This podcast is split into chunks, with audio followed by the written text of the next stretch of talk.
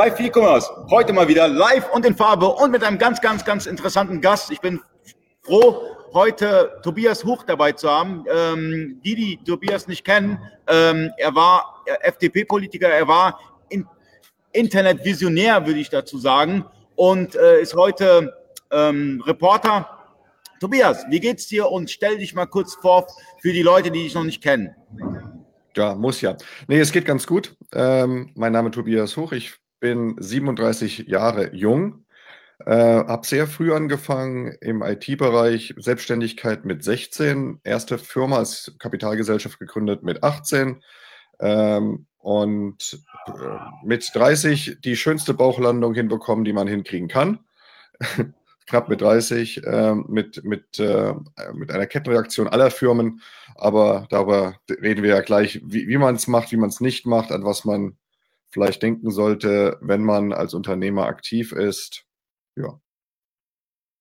Okay, da die erste Frage. Welche Firmen hast du gegründet? Äh, da waren ein paar Bekannte dabei. Äh, kannst du vielleicht den Leuten erzählen, welchen wie die Firmen hießen? Und äh, Tobias hat auch einen Wikipedia-Eintrag, da könnt ihr das nochmal nachlesen. Ähm, ja, der ist schrecklich, der Eintrag. Also der, der, der Eintrag ist sowas Manipulatives. Ich habe mehrfach bei Wikipedia auch interveniert, weil es einfach, einfach Quatsch drin steht, aber man kriegt es halt nicht raus. Wenn man, schau, äh, ich bin politisch sehr aktiv gewesen, ich bin auch Mitglied für die FDP und da hat man automatisch schon eine Gemeinde an Hatern die, die sagen, ach, diese bösen Neoliberalen, alles Schweine, die muss man runterschreiben und das kriege ich halt nicht raus. Ähm, also beide Firmen, die ich hatte, also die zwei großen Firmen, war einmal die Resistor IT GmbH, ähm, vormals hieß sie Aerodata, die hat Jugend- und Kinderschutzsysteme hergestellt, verbreitet. Okay. Äh, übrigens Grüße an Michael Gabrielidis, der jetzt gerade gerade reinschaut. Äh, liebe Grüße Michael, wir kennen uns ja schon seit Jahren, du kennst ihn ja auch länger. Ähm, und äh, genau, das war die äh, Kinder- und Jugendschutzfirma. Das Hauptprodukt hieß über 18.de. Da, wie, wie, wie, sagt, wie sagt es mal heise.de, das sind, äh, ist Jugendschutz für instinktorientierte Angebote. Der Gesetzgeber nennt es jugendgefährdende Inhalte. Der ganz normale Internetnutzer nennt es für Pornoseiten.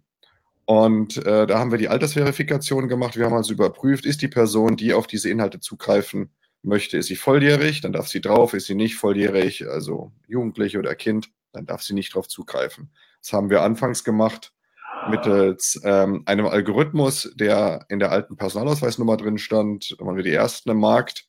Äh, und später, als es dann riesige Konflikte mit dem Gesetzgeber gab, ähm, da war die Stelle Jugendschutz.net war da so ausschlaggebend und die KJM, die Kommission für Jugendmedienschutz, Beides Stellen, die von Jugendschutz nicht wirklich viel Ahnung haben, aber sich halt äh, auserkoren haben, dort zu stören, haben den Jugendmedienschutz-Staatsvertrag geschaffen und dort mussten wir dann Face-to-Face-Kontrolle einführen. Das heißt, Verifikation mittels Webcam oder wie von uns eingeführt über das Schufa-Ident-Verfahren, was wir teils mitentwickelt haben. Ähm, Ergebnis war, dass der gesamte Markt, der in Deutschland war, einfach ins Ausland gegangen ist. Also, ähm, Porno oder besser gesagt Sex oder wie auch immer, jugendgefährdende, jugendgefährdende Medien, damit macht man noch Geld. Also du müsstest eigentlich stinkreich sein. Richtig. Ja, äh, das wäre ich vielleicht, wenn ich äh, einerseits die Inhalte selbst produziert hätte. Das habe ich aber nicht. Hey! Die, die Hallihallo! Ihr stört das gar nicht. Stören wir euch? Ja. Ach, wir sind nur live irgendwie bei Facebook, per Stream. Aber wer, wer sind die Damen und Herren? das ist Marc Steyer, äh, ganz böser. Und, äh, Christian Otto Kelm, richtig böse. Ja, Michael Groß. Aber noch böser. Unser Türsteher, der ist zwei Meter groß. Das ist sogar FDP. Und das ist unsere liebe Blonde. Das ja. FDP-Wähler, ausgezeichnet. Das ist hier die E-Commerce-Elite, die wir jetzt da haben. Und äh, zum Glück ist Marc nicht dabei hier beim Video, also jetzt nicht live irgendwie dabei. Und Ali ist auch da. Der, ja, ich nebenbei. By the way. Der, der, der, Panda heißt Ali oder wer ist das? Nein. Ja, mach mal schön weiter, ne? Ja, genau. Mal, lass dich nicht stören. Viel Spaß noch. Ihr Süßen. Habt ihr euch auch alle lieb? Benehmt euch. Noch? Nein, ja. So. Äh, so, wo, das, wo, war ich stehen, wo, wo, war ich stehen geblieben? Also, da hatten wir den Jugendmedienschutzstaatsvertrag und der hat Riesentheater erzeugt. Ähm, ich hätte sicherlich ein Vermögen verdienen können, hätte ich ja, eine andere Einstellung zu diesem Geschäft gehabt. Ich hatte äh, die Einstellung, also es fing im Jahr 2000 an, ich habe die Einstellung, dass ich gegen Unrecht auch kämpfe. Und deswegen habe ich mich dann mit allen möglichen Behörden angelegt. Also ich glaube, ich, ähm, ich habe auch alle unsere Kunden vertreten, die angeklagt worden sind dann, weil es hieß, äh, der Jugendschutz sei nicht ausreichend. Ich kenne jedes Amtsgericht, Landgericht, Oberlandesgericht von innen in Deutschland. Wir haben wettbewerbsrechtliche Verfahren um die 500 geführt. Wir wurden mit Abmahnwellen überzogen, die teils aus dem Umfeld von äh, Premiere, äh, heute heißt es Sky TV, kamen. Äh, den habe ich dann eins ausgewischt, indem ich ihre Jugendschutzsysteme selbst auseinandergenommen habe. Und da musste dann Sky alle ihre SIM-Karten austauschen, zwei Millionen SIM-Karten auf einen Schlag. Also der Schaden war ein bisschen größer bei denen dann. Bin bei sowas sehr nachtragend. Und äh, dann gingen die Prozesse halt bis zum äh, Bundesverfassungsgericht und zum Europäischen Gerichtshof für Menschenrechte. Sehr, sehr teuer, sehr, sehr teuer. Das hat eigentlich den Gewinn komplett aufgefressen. Ähm, und, also hat sich das Kämpfen äh, nicht gelohnt. Das Kämpfen hat sich nicht gelohnt. Doch, doch. doch es, das Kämpfen hat sich gelohnt. Ähm, es hat sich gelohnt für die Allgemeinheit im Internet. Also die sogenannte Providerhaftung als Beispiel, dass, dass Sperrverfügungen eingeführt werden können. Die habe ich verhindert, indem ich Prozesse geführt habe. Ähm, unter anderem habe ich in einem Showprozess ähm, gegen Arcor geklagt, dass sie einfach Google sperren sollen. Ähm, natürlich habe ich den Prozess verloren. Das war ja auch Absicht und habe dann vom Oberlandesgericht einen, einen Beschluss bekommen, der jetzt Grundsatzbeschluss ist für die Gesamtgesetzgebung. Deswegen können Breite, Provider nicht mehr haftbar gemacht werden für die Inhalte, die sie durchleiten. Äh, war auch sehr teuer. Aber wie man sieht, äh, die Meinungsfreiheit ist doch wichtiger als Unternehmensgewinne. So ist meine Einstellung. Das war dann auch der Wegbereiter, dass ich langsam in Richtung Politik geleit, äh, mich, äh, mich habe leiten lassen. Und das ist der größte Fehler, den man machen kann als Unternehmer. Wenn man Politik betreibt und ein Unternehmen führt und in der Politik eine Höhe erreicht, die ähm, störend ist für den politischen Gegner. Äh, und das, da muss man noch nicht mal Abgeordneter sein. Da reicht es vollkommen zum Beispiel, wie ich, stellvertretender Landeschef der Jungen Liberalen gewesen zu sein, der kampagnenfähig ist. Äh, dann hat man auf einmal alle möglichen Behörden in der Tür stehen. Äh, und in meinem Fall war das dann, im, wann war das? Das war im November 2007. Äh, ich nannte es Tag der offenen Tür. Äh, die Steuerfahndung nannte es Hausdurchsuchung. Und äh, dann kamen also wirklich die wildesten Vorwürfe. Ich bin weiterhin auf dem Standpunkt, dass keine Steuerhinterziehung stattgefunden hat, meine Anwälte auch habe aber 2012 dann erstmal ein Urteil akzeptiert, weil sie gesagt haben, das Kämpfen lohnt sich an der Stelle nicht, weil es kostet nochmal 500.000 an Anwaltskosten und das Risiko ist 50-50. Äh, hör einfach auf, dann hast du hier kurz ein Urteil, es passiert dir sonst nicht viel und das Thema ist für immer gegessen. Ähm, ja, Im Nachhinein war das auch ein Fehler, äh, weil ich vertraut habe, dass die Behörden da auch den Handschlag, der da besprochen worden ist, einhalten. Sie haben da nochmal nachgelegt und dann kam ein, ein, ein Gesamturteil, äh, was nicht rechtsgültig ist, weil dagegen gestritten wird und das geht hoffentlich bald zum Europäischen Gerichtshof. Ja. Und da in dem Zuge sind die Firmen gegen die Wand gefahren. Klar, wenn auf einmal wilde Forderungen aufgestellt werden, die später in sich zusammengefallen sind, dann auch vor vor Gericht, ähm, aber erstmal dastehen, dann sind die Firmen halt nicht mehr zahlungsfähig. Dann muss man sagen, dann muss ich sie schließen. Aber das ist, ich meine, jeder, der ähm, im E-Commerce tätig ist, weiß, wie, wie es ist, eine Abmahnung zu bekommen oder äh, mit Mitbewerbern zu, zu ähm, sich ähm, kaputt zu machen, die ähm, ständig versuchen, einem das Leben schwieriger zu machen. Bei dir war es ja, war's ja, war's ja eine Stufe schlimmer. Äh, du hattest den Fiskus am Arsch. Ja, also das, ähm, ähm, das sollte man sich merken, niemals mit dem Finanzamt anlegen. Das Finanzamt gewinnt immer, oder? Das ist das Problem. Du musst äh, im komplexen Steuerrecht musst du deine Unschuld beweisen. Da gilt nicht die Unschuldsvermutung. Äh, auch egal, was in den Gesetzbüchern steht. Äh, du hast auf der einen Seite eine Steuerfahndung, die selektiv ermittelt, die niemals, niemals äh, in Richtung Unschuld ermitteln wird, wenn wenn dort Indizien sind, dass du nicht schuld bist, dann werden diese Indizien verschwinden. Das habe ich auch vor Gericht erlebt. Ähm, Im zweiten Prozess durfte dann dieser Steuerfahnder nicht mehr aussagen, weil rauskam, dass er gelogen hat vor Gericht. Hat, hat die Sau nicht mehr fett gemacht, aber ähm, das ist sehr, sehr unangenehm und diese Leute ja, haben in, in weiten Teilen eine sehr asoziale Einstellung gegenüber dem Rechtsstaat. Okay, also ähm, ich nehme gerade mit, ähm, wenn ihr Probleme mit dem Finanzamt habt, ähm, muss man. Zahlt. Wenn, zahlt. Egal, egal was. Einfach nur zahlen. Auch wenn ihr unschuldig seid, zahlen. Ihr, es wird für euch teurer. Meine Prozesskosten allein für die Steuerprozesse sind annähernd eine Million gewesen. Oh. Ja, der, du kannst, du kannst das zwei Möglichkeiten. Du nimmst dir einen billigen Anwalt, dann landest du im Knast, oder nimmst dir einen guten Anwalt, dann bist du pleite. Aber das ist sehr hart, die, äh, die Aussage jetzt gerade. Ich meine, wir leben in einem Rechtsstaat und äh, du sagst ganz klar. Nicht wirklich. Nicht wirklich. Wir, sind, wir, wir leben in einer Zweiklassengesellschaft juristisch. Wenn du Geld hast, bekommst du äh, einigermaßen ein Urteil, mit dem du leben kannst. Wenn du kein Geld hast, landest du bei Wirtschaftsstraftaten, egal ob schuldig oder nicht schuldig, im Gefängnis. Das ist ja fast schon dir, so wie bei. Schau dir Klaus Zumwinkel an. Der Fall Klaus Zumwinkel ist ein schönes Beispiel, der ehemalige Postchef. Für jeden, der sich ein bisschen mit der Thematik befasst, ist klar, dieser Mann ist unschuldig. Absolut unschuldig. Er hat trotzdem bezahlt. Und er wurde durch die, äh, durch die Presse getrieben. Äh, wenn dieser Vorwurf erstmal im Raum ist und du bist eine Person der Zeitgeschichte, dann hast du verloren. Selbst wenn ein Freispruch kommen sollte, abstrakterweise, was in den meisten Fällen nicht der Fall ist, weil du dich freikaufst oder weil du sagst, ich mache eine tatsächliche Verständigung, äh, bist du geächtet in der Öffentlichkeit. Und bei komplexen Wirtschaftsstraftaten kannst du den Leuten ja nicht mal erklären, um was es geht. Ähm, bei, bei, in, in meinem Fall, äh, was da vorgeworfen wird, ist das Interessante, es ist noch nicht mal ein Steuerschaden entstanden.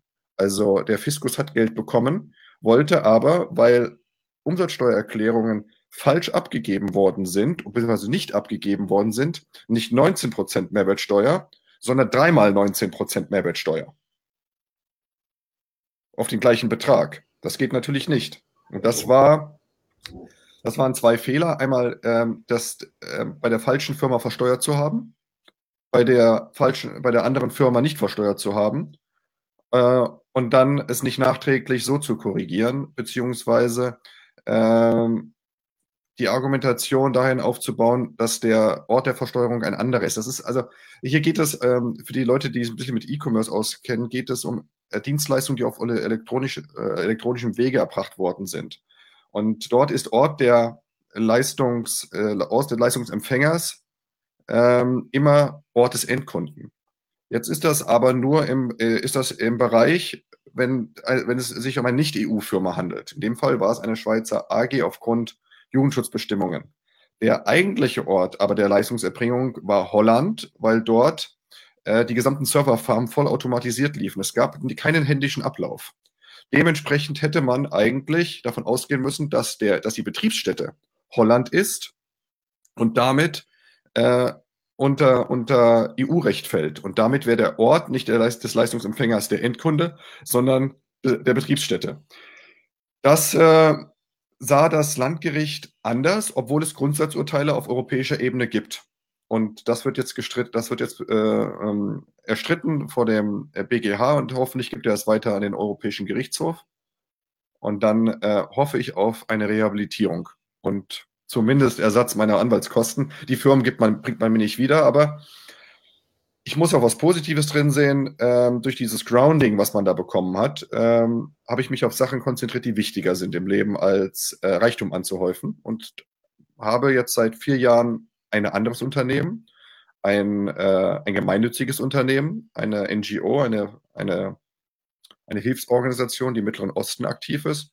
Und ich hüpfe die ganze Zeit herum zwischen griechischen Inseln, ähm, Syrien, dem Irak, Kurdistan und helfe dort Flüchtlingen, dass sie dort vor Ort gut versorgt sind und dort bleiben. Unser Motto heißt Hilfe vor Ort statt Menschen über Bord. Und wir haben, ähm, als der IS äh, Kurdistan überfallen hat, waren wir die Ersten dort, die dort unten waren, haben Trinkwasser gebracht an Zehntausende Flüchtlinge bei Temperaturen über 50 Grad, haben wahrscheinlich einen guten fünfstelligen Anzahl an Menschen das Leben gerettet. Und äh, ich glaube, dass das ist irgendwie besser. es erfüllt dich und es ist sehr gut, also humanitäre Hilfe, Menschen zu helfen. Ja, das sollte eigentlich, das sollte eigentlich eine Sache sein, wo jeder Mensch eigentlich mitmachen sollte. Also auch, also das, ich meine damit, ich persönlich, ich spende einen kleinen Teil im Jahr, ja, für bedürftige Menschen, ja. Habe ich, hab ich gesehen. Du hast ja auch für Kinderkrebshilfe und sowas, bist du sehr, sehr aktiv. Der Michael, der jetzt auch gerade hier im, im Stream Hallo gesagt hat, ist ja auch sehr aktiv. Der unterstützt ja auch meine NGO immer mal wieder sehr gerne und das ist dann sehr, sehr hilfreich. Man, ja, man muss den Schwächeren aus der Gesellschaft helfen. Ja, das ist äh, eigentlich eine Pflicht von uns allen, denn ähm, Reichtum verpflichtet. Ja, und ähm, das sollte, ich meine, uns geht es ja allen sehr gut. Und ich finde es super, deswegen äh, freue ich mich auch, mit dir diesen Talk zu machen, weil du dich halt auch für andere Menschen einsetzt. Und gerade bei dir, du hast so viel Stress gehabt mit dem Fiskus und sonstigen Behörden, ja. Meinst du wirklich, es hat nur mit deiner politischen Ausrichtung zu tun? Es gibt sehr viele, die äh, bei der FDP dabei sind, ja, mit, Mitglied der FDP sind. Äh, ich glaube nicht, dass jeder so krass angegriffen wird wie du. Ähm, ich polarisiere natürlich auch. Ich habe ich hab mich ja mit mächtigen Menschen richtig stark angelegt. Also äh, ich habe unter anderem auch eine Kampagne gefahren ähm, gegen den damaligen Ministerpräsidenten von Rheinland-Pfalz, sehr, sehr erfolgreich äh, als stellvertretender Chef der Julis. Und ich glaube, er wird mir heute immer noch nicht die Hand geben. Äh, wir waren auch hart. Aber das ist halt im politischen Diskurs, ist man auch, ist man auch ein bisschen härter unterwegs. Und, Aber wir sind doch alle vor dem Gesetz gleich. Wir sind doch alle vor dem Gesetz gleich. Nein, jeder nein, nein. Jeder Utopie, Mensch ist Utopie. ist Utopie, sagst Nein. du. Nein, du bist nicht vom Gesetz gleich, niemals. Ich habe das auch im Kleinen erlebt. Also ein, ich, ein kleines Beispiel. Ein Freund von mir, ich habe lange nichts mehr von ihm gehört, aber er ist, ähm, ist Deutscher mit türkischem Migrationshintergrund. Der hat, hatte Alkohol getrunken, war bei der, war bei der Diskothek und dann sah er aus Entfernung, äh, nee, sie sah nicht aus Entfernung, ein Freund von ihm hatte einen Kollaps erlitten und äh, wusste nicht, was er macht. Er hat den Notarztwagen angerufen, der kam, der war aber an einer gewissen Distanz, er konnte ihn nicht herrufen. Daraufhin hat er diesen Freund, der dort wirklich am Ersticken war, ins Auto geladen und ist diese 200 Meter mit dem Auto gefahren zu dem Krankenwagen. Ergebnis ist, er wurde, er wurde angeklagt wegen Fahren unter Alkoholeinfluss. Unter, jede, unter den normalsten Umständen wäre dieser Mensch freigesprochen worden, weil das gerechtfertigter Notstand war. Er wurde verurteilt, hat seinen Führerschein verloren und hat eine Vorstrafe bekommen. Und ich war bei dem Gerichtsprozess dabei, habe mich unglaublich aufgeregt und ich sag dir, da, da waren rassistische Hintergründe, waren Teil des Urteils. Man hat einfach das Vorurteil, der besoffene Kanacke. Und das, das äh, ist auch so ein, Tobias, so ein Moment, der Problem- mich sehr geprägt hat. Tobias, das Problem hatte ich jetzt auch vor kurzem, ja. Also ähm, ich meine, es ist ja normal beim Unternehmen, dass manche Menschen dieses Unternehmen verlassen, ja. Und ähm, ich wurde auch als in, den sozialen Medien als Kanacke beschimpft. Also mein Gott, damit muss man leben.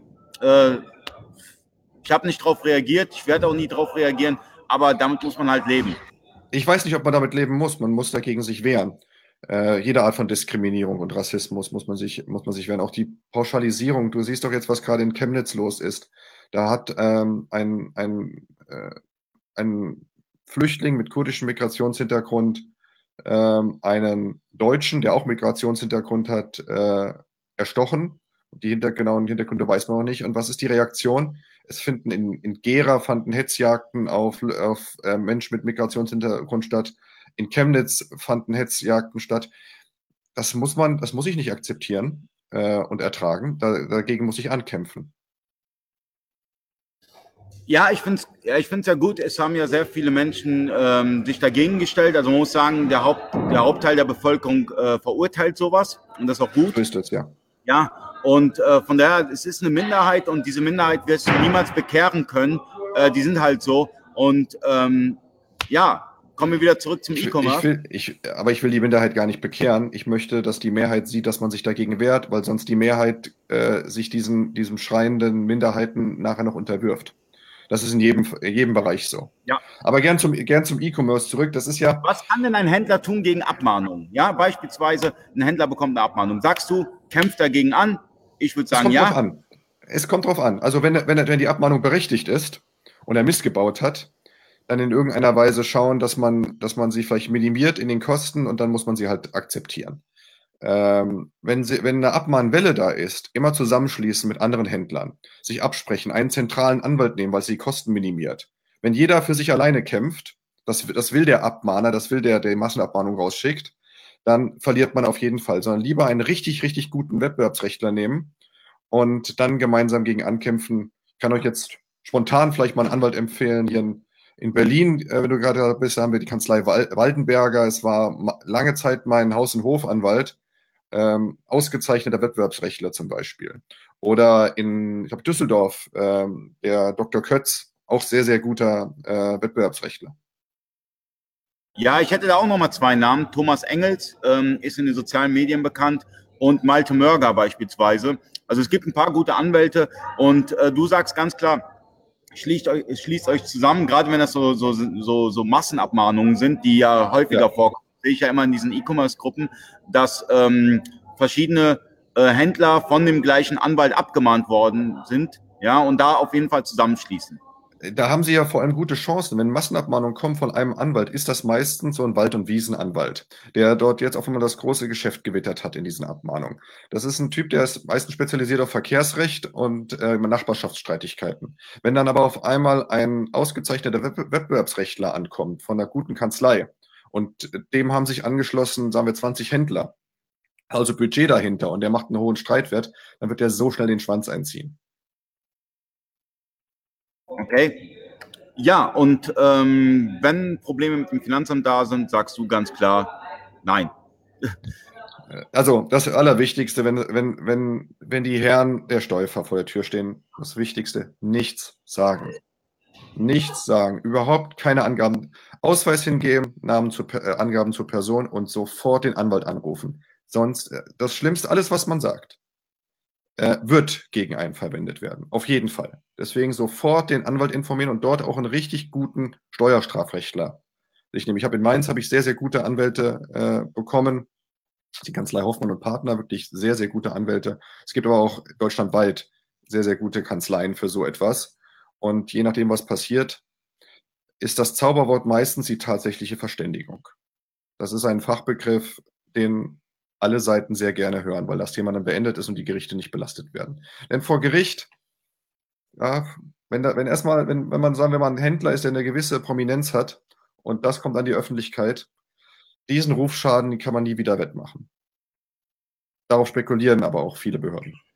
Ach, spekulieren die wirklich damit, dass man medial kaputt gemacht wird? Natürlich, das ist, das ist der Druck. Der Druck ist ja enorm. Es reicht ja vollkommen, dass es in der regionalen Zeitung steht. Und dann ist die Familie, es ist das Private, wird in die Öffentlichkeit gezogen.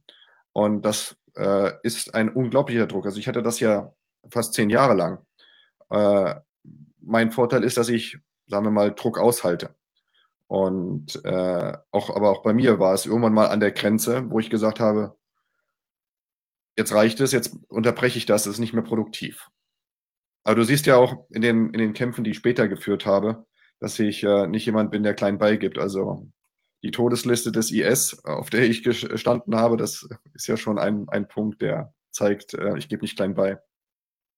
Aber es ist ja immer so, wenn man mit irgendetwas erfolgreich ist, ja, ähm, das ist halt, das ist halt äh, der Ruhm des Erfolgs, dass du dann halt auch ein paar Feinde hast, ja. Es ist überall so. Natürlich. Ja? Online-Händler stark wird, dann hat er halt ein paar Mitbewerber, die versuchen, das Leben schwierig zu machen. Wenn du in verschiedensten Bereichen stark bist, hast du halt immer ähm, das Problem, dass du halt geneidet wirst. Meinst du, das ist ein gesellschaftliches Problem oder ist es im Ausland Natürlich. genauso?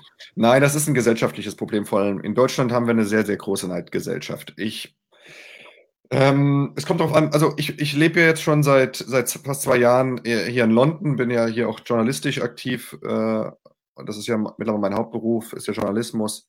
Und dort äh, haben wir ja eine unglaubliche Spanne zwischen Arm und Reich. Also da stehen dann in gewissen Gegenden, ob das jetzt South Kensington ist, stehen dann die Rolls-Royce wie, wie die normalen Smarts äh, an der Straße. Und wenige Meter weiter übernachtet jemand, weil er kein Zuhause hat, auf der Straße in, in irgendeinem unter, unter Pappe und mit einem provisorischen Zelt. Äh, da verstehe ich, dass, dass äh, Neid und Missgunst entsteht. Aber Deutschland ist eine so ausgeglichene Gesellschaft im Vergleich zu UK und auch im Vergleich zu Frankreich. ähm, dass, ich, dass ich diesen Neid nicht verstehe. Man hat natürlich, wie du sagst, Eigentum verpflichtet. Eine Aufgabe, wenn man erfolgreich ist, den Schwächeren zu helfen.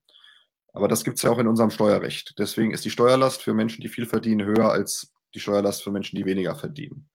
Und diese Missgunst, die teils am entgegenstrahlt, äh, dass Leute Beispiel das Auto zerkratzt wird.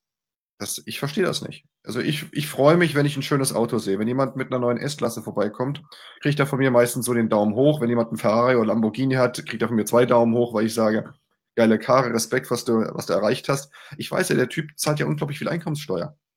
Also äh, der wird sich das Ding ja verdient haben. Das Ding kostet ja auch Mehrwertsteuer, die, so, ein, so, ein, so ein Fahrzeug. Das sind ja 19 Prozent. Wenn jemand sich einen Bugatti holt, sind da 200.000 Mehrwertsteuer drauf. Ja. Davon kannst du, davon, davon kannst du aber eine, ähm, einiges bauen. Da kannst du einen kleinen Kindergarten fast aufbauen. Klar. Aber nicht jeder hat so die Sichtweise wie du. Ja, also ähm, es wird halt geneidet. Es wird nicht gefragt, warum hat er, fährt er jetzt diesen Wagen. Es wird auch nicht ja. gedacht, hey, wenn er so einen Wagen fährt, will ich auch so einen Wagen fahren. Also gebe ich jetzt richtig Gas und arbeite und, und, und werde kreativ und versuche was Das ist der Unterschied. Das ist der Unterschied zwischen dem Erfolgreichen und dem Nicht-Erfolgreichen. Der Nicht-Erfolgreiche sieht die Schuld immer bei den anderen und nicht bei sich selbst. Sagt immer, ich bin nicht erfolgreich, weil der und der. Nein, du bist nicht erfolgreich, weil du nicht hart genug arbeitest. Du bist nicht erfolgreich, weil du nicht darüber nachgedacht hast. Äh, bilde dich fort, schau, was du hinbekommst und dann bist ja. du erfolgreich. Niemals jemand anderes. Definitiv. Ja, aber du brauchst natürlich, um erfolgreich zu werden. Ja, ich bin es noch nicht. Also ich habe jetzt noch nicht die Millionen Umsätze gemacht wie du. Aber ich denke mal, man braucht, das Leben ist ja wie ein Marathon. Ja, also es ist kein Sprint. Es ist ein Marathon. Man muss halt. Die Leute sehen den Weg ja auch nicht. Die, die sagen sich, der war früher so klein und jetzt ist er da oben. Oh, wie einfach. Und die kriegen die, kriegen die Arbeit nicht mit. Also ich weiß doch, als ich die Firma gegründet habe, ähm, ich habe teils in der Firma übernachtet auf dem Boden, weil wir an, an, Produkten gefeilt haben, auch mit Mitarbeitern haben wir da, wir haben Pizza bestellt. Ich hatte äh, zweimal einen Hörsturz, bin in der Firma umgeklappt, habe 90-Stunden-Wochen gehabt. Äh, das war überhaupt nicht gesund. Keinen Ausgleich Urlaub gab es einmal in fünf Jahren und das war eine Woche und habe ich meinen Laptop dabei gehabt und war meist im Hotelzimmer, weil ich von dort auch noch gearbeitet habe. Das ist, äh, das ist die Basis von Erfolg. Das ist nicht, ich sitze jetzt in der Diskothek und trinke eine Flasche Champagner. Das habe ich auch gemacht, aber das habe ich nicht wirklich genossen, weil die anderen den äh, Shampoos getrunken haben und ich mit Alkohol nicht so. Ja, ich trinke nicht so viel. Ja, aber das ist es, wie du schon sagst, es ist so wie, man sieht, wie klein du warst, man sieht auf einmal, ähm, dass du dann ein, ein, schönes Auto fährst, ein Haus gekauft, das sonstiges und die sehen die Zeit dazwischen nicht, ja. Und ich ja. finde es gesagt hat, ihr habt, ihr habt keine Ahnung, 10, 15 Stunden gearbeitet, dann auf dem Boden geschlafen, das habe ich auch schon, ja, und ähm, man muss dann immer weitermachen, weitermachen, weitermachen, weil ähm, dann wird man, wie soll ich sagen, man merkt selber gar nicht, dass man in irgendetwas erfolgreich ist, sondern ähm, andere sagen es einem. Oder man merkt, dass auf einmal das Missgunst entsteht. Ja, ja. Man muss natürlich auch aufpassen. Ähm, ich habe in jungen Jahren ein paar Fehler gemacht in der Außendarstellung, dass ich meine, meine Arroganz, die ich, als ich in sehr jungen Jahren hatte, irgendwann nicht abgelegt habe in, also mit 16, 17, 18, 19 war die sehr hilfreich, die Arroganz, weil man dann erst ernst genommen wird. Ich saß mit Leuten am Tisch, irgendwelche Vorstandsvorsitzenden von AGs, die einen nicht ernst nehmen. Und wenn man dann nicht arrogant auftritt, geht man unter. Wenn man das aber weiter beibehält, diese Arroganz, dann ähm, kann sie dann sich gegen einen wenden. Und ähm, manchmal muss man sehr bescheiden auftreten, um äh, nicht, nicht unnötig in den Fokus zu geraten. Also ich rate zum Beispiel jedem, kauft euch nicht in Ferrari. Es macht sicherlich unheimlich Spaß, aber wenn ihr 25 Jahre alt seid, macht es einfach nicht. Ihr habt so viele Neider in dem Moment. Es wird euch geschäftlich schaden. Ich habe, was habe ich gefahren? Ich habe Porsche Turbo Cabrio gefahren. Wunderschönes Auto, aber überteuert aber und hat mir, hat, mir was, was, hat mir geschäftlich geschadet. Wie, wie denn? Also du fährst jetzt, du, du warst jetzt 25, fährst irgendwie ein Porsche oder ein Ferrari oder sonstiges und äh, das ist ja letztendlich dein Ding erstmal. Das Jetzt ist normalerweise mein, mein Ding, aber wenn ich zum Kunden fahre und der Kunde sieht das, dann sagt er, das Arschloch verdient so viel Geld an, an mir, äh, die Preise sind zu hoch. Der wird sich, du hast ein ganz anderes Verkaufsgespräch, wenn du mit einer E-Klasse ankommst. Das kann meinetwegen so ein C63 AMG sein, aber es ist, es ist halt eine C-Klasse. Ich habe dann später Audi A5 äh, gefahren, das war wesentlich sinnvoller, weil die Leute, den Unter die meisten den Unterschied nicht sehen. Der Porsche war in jungen Jahren schädlich außer bei den jungen Damen. Das hat geholfen. Ja, aber ähm, es ist schön, dass du das dein Wissen den Leuten mitgibst. Ähm, und ich weiß nicht, wie oft du so Talks machst, wo du so ein bisschen über dein, über dein, über dein äh, Leben. Eigentlich also, nie. Nie. Also es ist, es ist eine Premiere. Nie. Das, ist, das ist eine Premiere, genau. Ja, geil, danke. Also äh, für mich ist es mega interessant. Ähm, was sind auch noch weitere Dinge, die du den Leuten mitgeben kannst, wo du sagen kannst, okay, das sind No-Gos als Unternehmer? No-Gos. Ich habe ich hab den Fehler gemacht, dass ich ähm, ins Unternehmertum reingekommen bin, ohne wirklich Ahnung von Betriebswirtschaft zu haben. Und ich war sehr, sehr beratungsresistent. Also ich hätte vielleicht ein bisschen mehr auf meinen Vater hören sollen an vielen Stellen, der selbst Unternehmer war zu dem Zeitpunkt, äh, auch Volkswirtschaft studiert hat. Ich hatte einfach gedacht, das kriege ich auch so hin.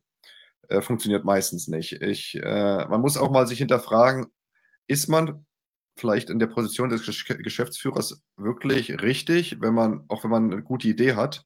Oder muss man eine, vielleicht eine Stufe zurückgehen und als kreative Kopf im Unternehmen sein und lieber die Zahlen jemandem überlassen, der mehr Ahnung von dem Thema hat? Für mich waren Zahlen immer grauslich.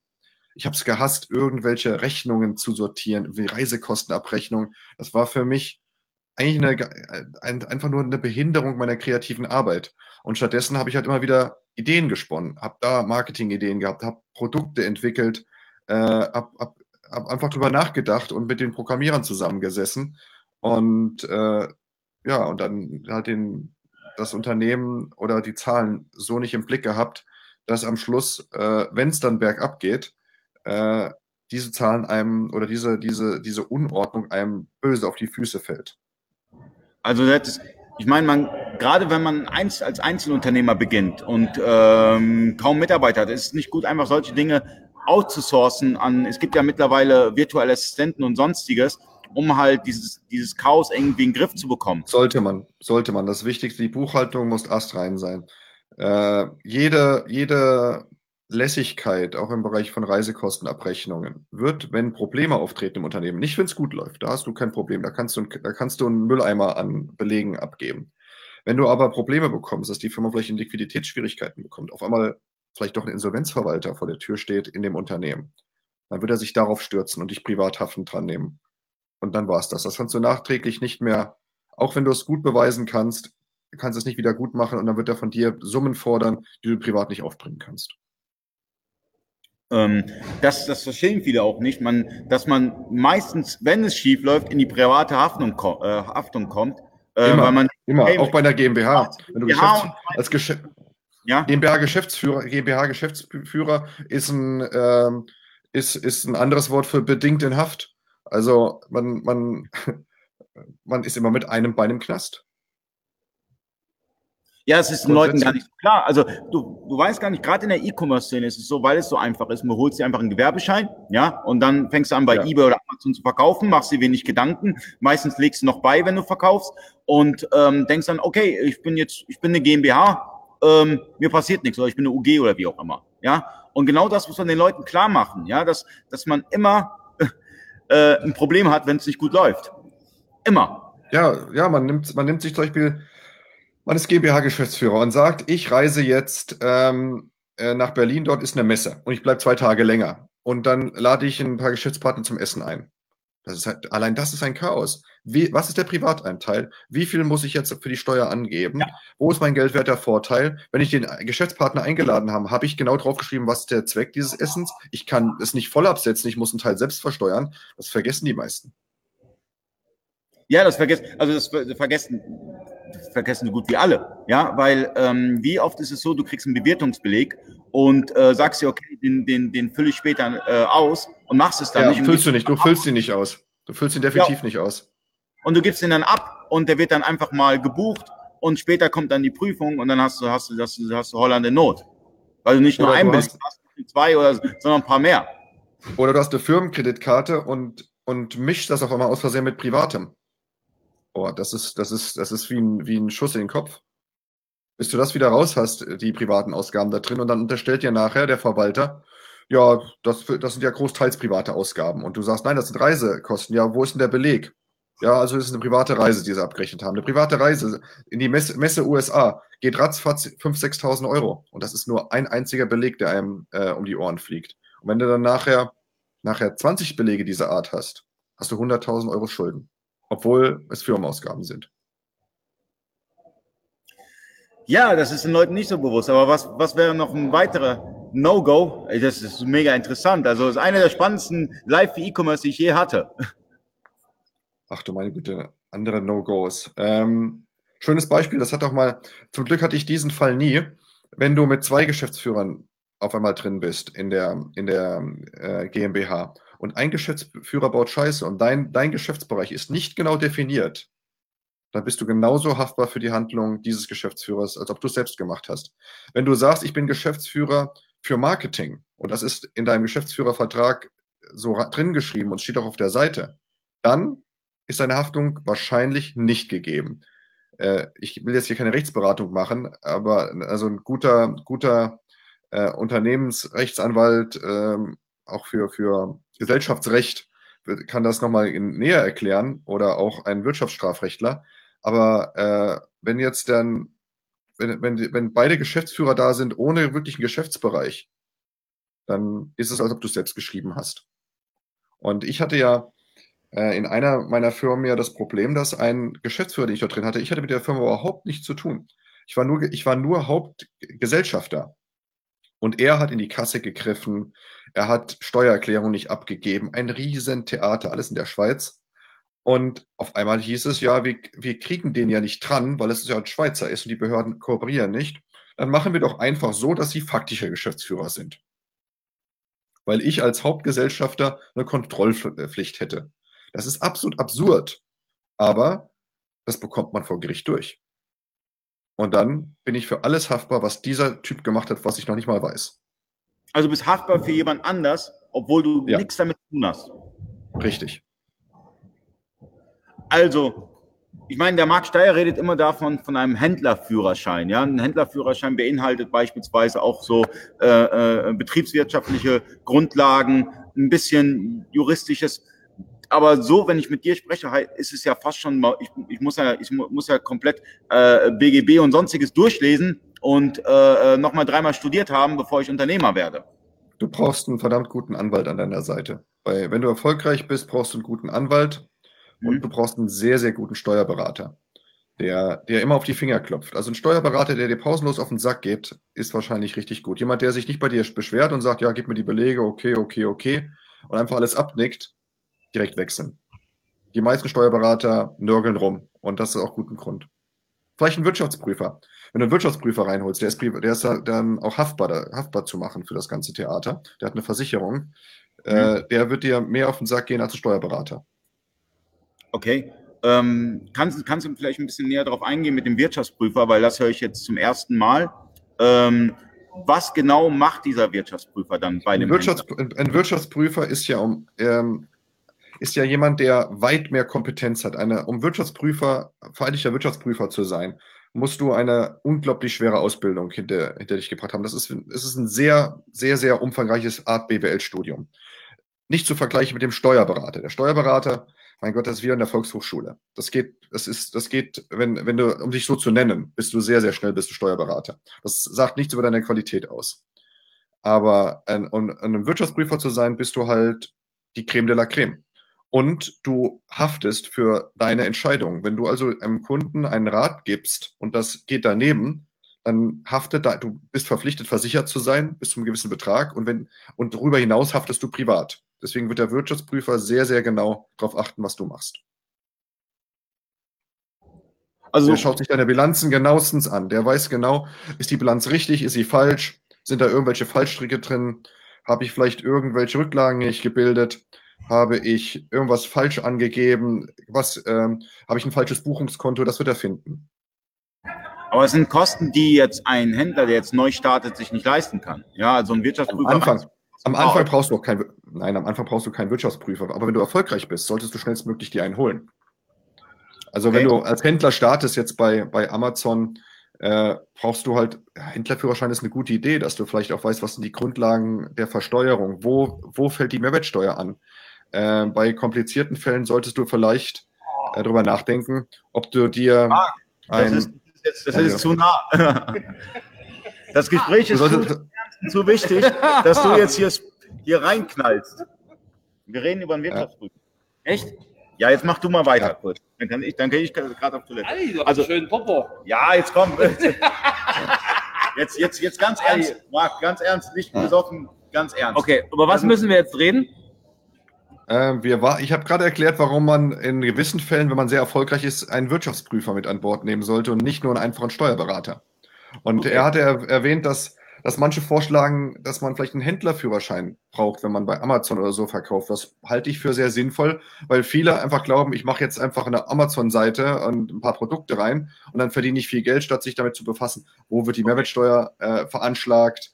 Ähm, was für Fallstricke, was für, wie, wie sind die Angaben im Impressum, was muss ich beachten, äh, oder, oder auch wenn ich irgendwelche Produktfotos nehme, kann ich die einfach so hochladen oder muss ich, muss ich die selbst machen wegen Urheberrecht? Das ist alles sehr, sehr kompliziert. Ja, es ist bedingt kompliziert. Ich denke mir ganz einfach, dass viele Händler recht ja, unvoreingenommen in ihr Business rein äh, stolpern und dass es wirklich in der Tat wichtig ist, dass sie zum einen den unwahrscheinlichen Fall mit einkalkulieren, dass sie erfolgreich sind. Das heißt, dass sie eine vernünftige Skalierungsstrategie halt haben, auf der einen Seite, auf der anderen Seite, dass sie halt auch schlicht und ergreifend die Basics beherrschen. Und das ist halt leider in der Tat so, dass es sehr, sehr viele Händler nicht tun. Ja, ich hatte ihm vorher ähm, erklärt, dass es, dass es damit anfängt, wenn Reisekostenabrechnungen gemacht werden. Wenn irgendein Händler, der sonst mit Betriebswirtschaft und Unternehmensführung keine Ahnung hat, sagt, oh, ich bin jetzt einigermaßen erfolgreich, ich fliege jetzt zur Messe in die USA. Und wenn ich in die, die meisten Menschen, die in die USA fliegen für drei Tage zu einer Messe, bleiben dort nicht drei Tage, sondern bleiben dort einfach mal vielleicht zehn Tage, weil sie sagen, dann schaue ich mir noch die USA an. Und vergessen, dass die dann anteilig einen geldwerten Vorteil haben, dass sie Teile ihrer Reise versteuern müssen, dass sie angeben müssen, wen haben sie getroffen, wenn sie jemanden bewirtet haben, die Bewirtungsbelege richtig ausfüllen und Teile dieser Rechnung, wenn sie was übersteigt, auch noch selbst tragen müssen, dass nur 80 Prozent äh, in manchen Fällen vom Finanzamt akzeptiert werden. Das sind alles Sachen, Basics, die den meisten fehlen und die dann ähm, irgendwann auf die Füße fallen, spätestens dann, wenn die Firma in Schieflage gerät. Ähm, wenn, wenn, Jetzt, wenn du wenn sie nicht hast und du hast einen Betriebsprüfer, der weiß, wo er Richtig. Also Der Punkt- Betriebsprüfer ist ja, ist ja immer, ist ja immer der Horror. Betriebsprüfer ist immer die Vorstufe zur Steuerfahndung. Also du hast erst eine, du hast eine Umsatzsteuerprüfung, das ist alles okay, dann schaut man in die Bücher, dann, dann wird darüber gesprochen, alles okay, aber wenn der Betriebsprüfer kommt, unangenehm. Also noch einmal, also im Onlinehandel ist es ein bisschen anders. Im Onlinehandel kannst du halt direkt schon durch die Steuerverhandlung äh, eine Betriebsprüfung initiiert bekommen. Und zwar dann, wenn ähm, die, ähm, wenn die Steuerverhandlung dir ähm, oder sich Marktplatzzahlen zieht. Die bekommen sie ja von Marktplätzen. Das ist kein Problem. Klar. So. Dann sehen sie auch Unregelmäßigkeiten, beziehungsweise für sie ist es nicht nachvollziehbar, wie du halt tatsächlich auftrittst. Und dann merkst du es in der Regel, dass deine ähm, Steuerbescheide unter Vorbehalt kommen. Und wenn du weißt, dass sie unter Vorbehalt kommen, hast du innerhalb der nächsten zwei Jahre hast du eine Betriebsprüfung. Also das ist so ein recht, ein, ein recht sicherer Indiz. Der Punkt ist aber der, es ist so eigentlich unfassbar einfach, das Finanzamt zu bescheißen. Problem ist aber, das fällt dir auf die Füße. Denn wenn du Steuern nachzahlen musst, kommt es meistens immer dann, wenn du es gerade mal eben nicht Richtig. gebrauchen kannst. Auf der einen Seite, auf der anderen Seite sind es aber halt auch dann extremst hohe Summen, die, Die, die äh, auf jeden Fall das Genick brechen können. Ich habe ihm vorhin gesagt, das Wichtigste, was man sich in Bezug auf Ärger mit dem Finanzamt merken sollte, ist Zahlen. Ganz einfach Zahlen. Denn wenn man, wenn man, auch wenn man Recht hat, ähm, ist die Auseinandersetzung im, in den meisten Fällen teurer, als einfach dieses Schutzgeld zu bezahlen. Absolut. Bin ich hundertprozentig bei dir. Also, ich hatte in meinem Leben eine Betriebsprüfung, also zig Umsatzsteuer, Sonderprüfungen, ach, ohne Ende. Eine Betriebsprüfung, sind, glaube ich, rund 70 Millionen Umsatz geprüft worden. Am Ende des Tages musste ich 8000 nachzahlen. Leider ist meine Dubai-Reise nicht durchgegangen und irgendwie mein, mein, mein, mein Porsche war dann irgendwie auch nicht so cool. Aber Das Fahrtenbuch war da nicht so geführt, oder wie? hat ein Buch. Das Fahrtenbuch des Po Ja, genau. Das ist schon verstanden. Ach, nix. Also Ein das, sind, Prozent, die 1%-Regelung des, äh, des Firmenwagens, genau. also das war im Prinzip, äh, ne, und halt meine Dubai-Reise. Ich hatte, obwohl ich wirklich Visitenkarten mir von, von, von, von meiner Branche doch besorgt hatte, sind wir extra mit, mit, mit dem Taxi lang gefahren, um uns eine Visitenkarte zu besorgen. Aber irgendwie hat uns das Finanzamt nicht geglaubt, dass es wichtig war, im Burj Al Arab zu übernachten. Da waren die echt der Meinung, das war zu teuer. Gut, mussten wir halt, aber war halt verdeckte Gewinnausschüttung, war scheißegal. Also das war. Ja, war aber, aber im Endeffekt, man muss dem Betriebsprüfer ja auch mal ein, ein paar Bonbons geben, die er findet. Also es gibt nichts Schlimmeres, wenn der Betriebsprüfer nichts findet. Dann wird es, wird es richtig unangenehm. Wenn er da so Sachen findet, so Reisekosten, dann hat er da was und am Schluss kriegt es da was, ja, muss er, kann er da was davon, ist er zufrieden, sagt er, ist okay. Nee, war er nicht. Also die hatten angefangen mit drei Tagen, dann haben sie es auf sieben Tage ausgeweitet und dann waren sie auf 14 Tage und nach 21 Tagen waren sie fertig. Aber das war echt scheiße. Da ist, und da geht ja auch ehrlich gesagt der Arsch auf Grundeis. Also die emotionale Lage in einer solchen Situation ist irgendwie dämlich. Du weißt zwar, Ja, dass ich kenne kenn das. Ich kenne das sehr gut. Ich habe äh, zehn Jahre Prozesse geführt wegen Steuerhinterziehung und stehe jetzt wahrscheinlich, wenn alles klappt, bald vom Europäischen Gerichtshof als Grundsatzprozess. Oh gut. Kann nicht schlimm sein. Also ich meine, du wirst gerade nicht aus dem Knast ein Video drehen, ne? Also von daher ist das alles locker. Dann scheint Nein, das natürlich nicht. Das ist das Schöne, das, was, was mich davor bewahrt hat, ist, dass kein Steuerschaden entstanden ist. Das ist das, das ist das Tolle. Also es ist ein virtueller Steuerschaden, eine virtuelle Steuerhinterziehung, die nicht realisiert worden ist, aber die trotzdem zu, der, zu den Verurteilungen führt. Äh, dem Fiskus ist überhaupt nichts an Schaden entstanden. Ich habe, weiß ich nicht, in den letzten zehn Jahren, damals als ich als ich als Unternehmer aktiv war, habe ich über 12 Millionen Euro Steuern bezahlt. Du hast 12 Millionen bei welchem Umsatz? Wir haben um die, wir haben, wir haben um die, weiß ich nicht, 50 Millionen Umsatz wahrscheinlich gemacht. Ich habe es nicht mehr im Kopf. Das ist so lange her. Ich habe auf 2012 aufgehört im Unternehmertum nach dem ganzen Ärger. Ich war sehr, sehr groß im Bereich elektronische Dienstleistung, Jugendschutzsysteme, Altersverifikation. Ich kenne dich nicht, keine Ahnung. Ali wollte, dass ich heute mitmache im, im, im Ja, ich habe mit Amazon, Amazon Wenig. überhaupt nichts zu tun, sondern ich, äh, meine einzige, glaube ich, Verbindung zu Amazon ist, dass ich den hier Michael Gabrielidis ganz gut kenne, weil er früher Zahlungsdienstleister in dem Ach so, Bereich ja, war. Genau. Ja, Michael. und äh, er hat mich angesprochen und meinte, ich hätte dann ja ein bewegtes Leben äh, in Bezug Ärger mit dem Fiskus, steh auf Männchen. Mittlerweile habe ich ein anderes Unternehmen, das äh, ist, ein, ist ein NGO, das ist eine, eine, eine Hilfsorganisation für den Mittleren Osten. Und äh, das erfüllt einen dann doch mehr. Vor allem, weil sie, wenn sie gemeinnützig ist, haben wir das Thema Steuern dort nicht. Wir Okay. verwalten nur Spenden und sind transparent. Das ist das einzig Wichtige. Wovon lebst du? Ich bin Journalist. Gut, damit kannst du nicht leben. Äh, kannst nicht von Doch, leben. ich kann überleben. Ich kann überleben. Das ist richtig, aber nur gerade so. Also der Eisschrank sieht bei ziemlich mau aus. Doch, ich habe dann, ich habe, ich habe, äh, doch, es ist okay. Es ist okay, da Wo sind ein schreibst. Bitte? Äh, ich bin äh, England, ich bin England-Korrespondent von Yahoo-Nachrichten, schreibe unter anderem dort und gelegentlich freier Mitarbeiter für die Bild und Bild am Sonntag. Oh. Okay. Bild bin ich ein paar Mal zitiert worden. Mhm. Ansonsten schreibe ich Bücher. Ich äh, schreibe gerade mein Buch über den Mittel- und Osten fertig. Ist, Abgabe ist in den nächsten Tagen. Ich habe äh, vor einem, vor einem ja, Dreivierteljahr ein, ein Buch in einer erstmaligen modernen Übersetzung veröffentlicht. Das ist die Jefferson-Bibel, die in den USA unglaublich populär ist, die man in Deutschland nicht kennt. Und äh, das dritte Buch kommt dann danach. Und hoffentlich auch bald das vierte. Ich hatte gehört, dass du Politik machst. Genau. Ich war jahrelang sehr, sehr aktiv bei der FDP, bin immer noch Mitglied. Ähm, aber da ich jetzt äh, als Journalist tätig bin, ähm, ruht die politische Arbeit. Denn Oh. das beißt sich. Ich kann nicht als Politiker aktiv sein und gleichzeitig über politische Themen als Journalist schreiben. Siehst du mal, ich bin Händler, habe keine Ahnung vom Schreiben und schreibe trotzdem und irgendwie ist das ganz krude. Kanntest du mich? Also weißt du, wer ich bin? Nein, überhaupt nicht. Okay. Ja, schon mal was von, von meinem Blog Wortfilter gehört? Wortfilter sagt mir was, ja. Oder Marc aber. ab und an Ah, kann mich lesen. Ich mache gerade live für E-Commerce. Komm doch mal rum, Rolf. Wir haben, ich habe hinter, ich habe hier hinter der Kamera noch einen stehen. Warte mal, der wird, also ich, ich meine, ich habe nicht hinter der Kamera einen stehen. Nein, falsch. Äh, da, Moin, moin. lesen Patentanwalt. Und wer ist jetzt da? Wer bist du? Äh, Tobias Huch. Ähm, früher sehr, sehr aktiv im E-Commerce, aber nur bis im Jahr 2012 im Bereich elektronisch erbrachte Leistungen, das heißt Jugendschutz und Altersverifikationssysteme.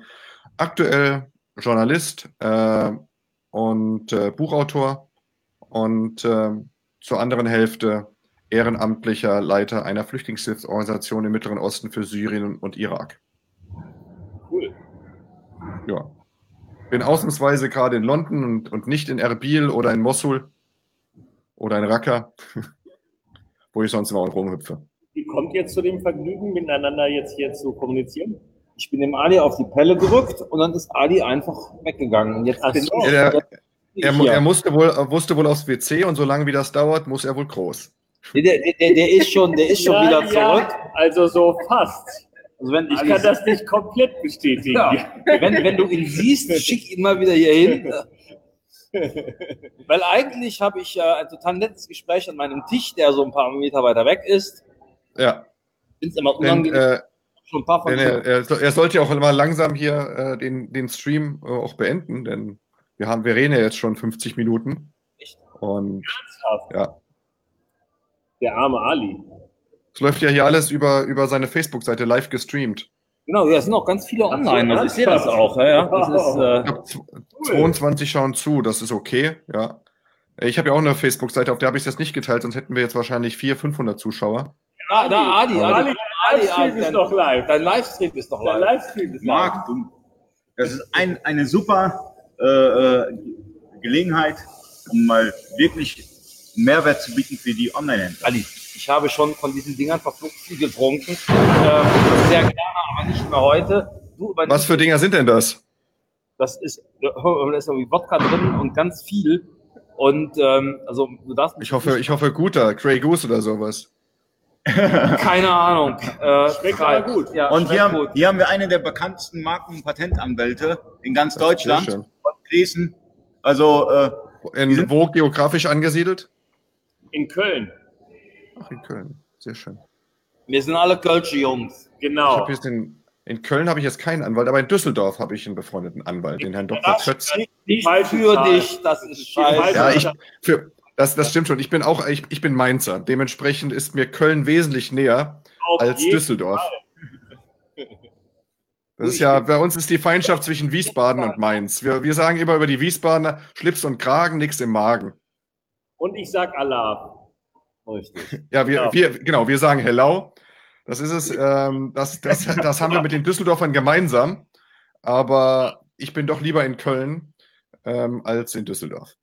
Pass mal auf, wir übergeben dich jetzt wieder Ali, weil wir beide gehen jetzt weiter äh, unan, äh, unanständige Sachen machen. Die, die Gläser leeren, damit, denn, wenn sie voll sind, können sie nicht weggeräumt werden. Deswegen.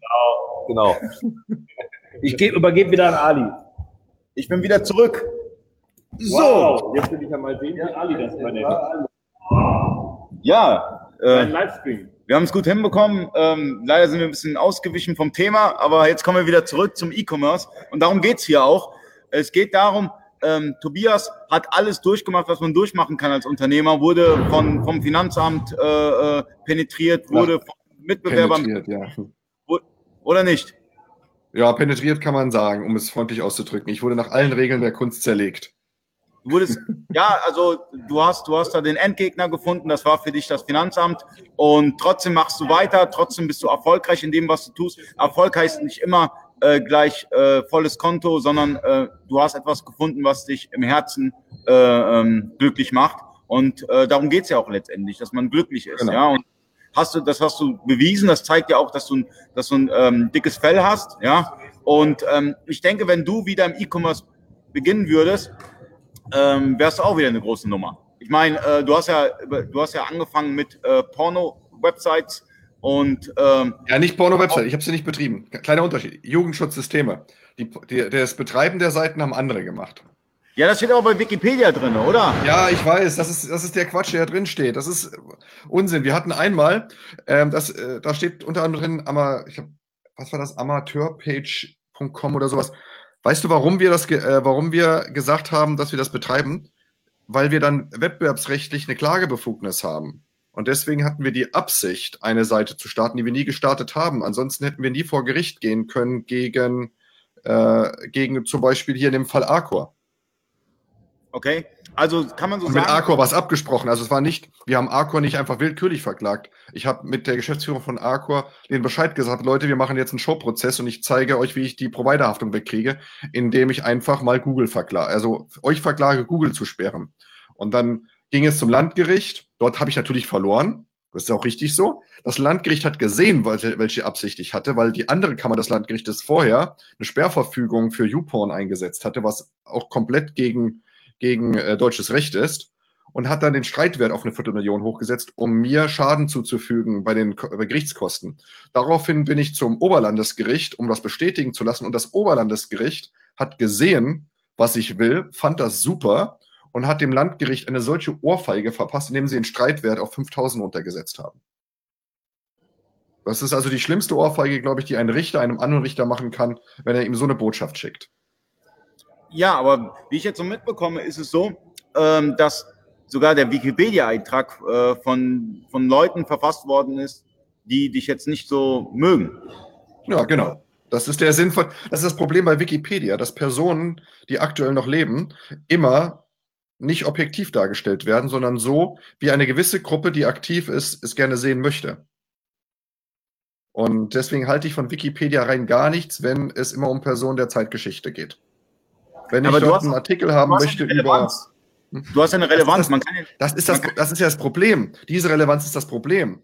Ähm, sowas hat eigentlich in Wikipedia nicht zu suchen.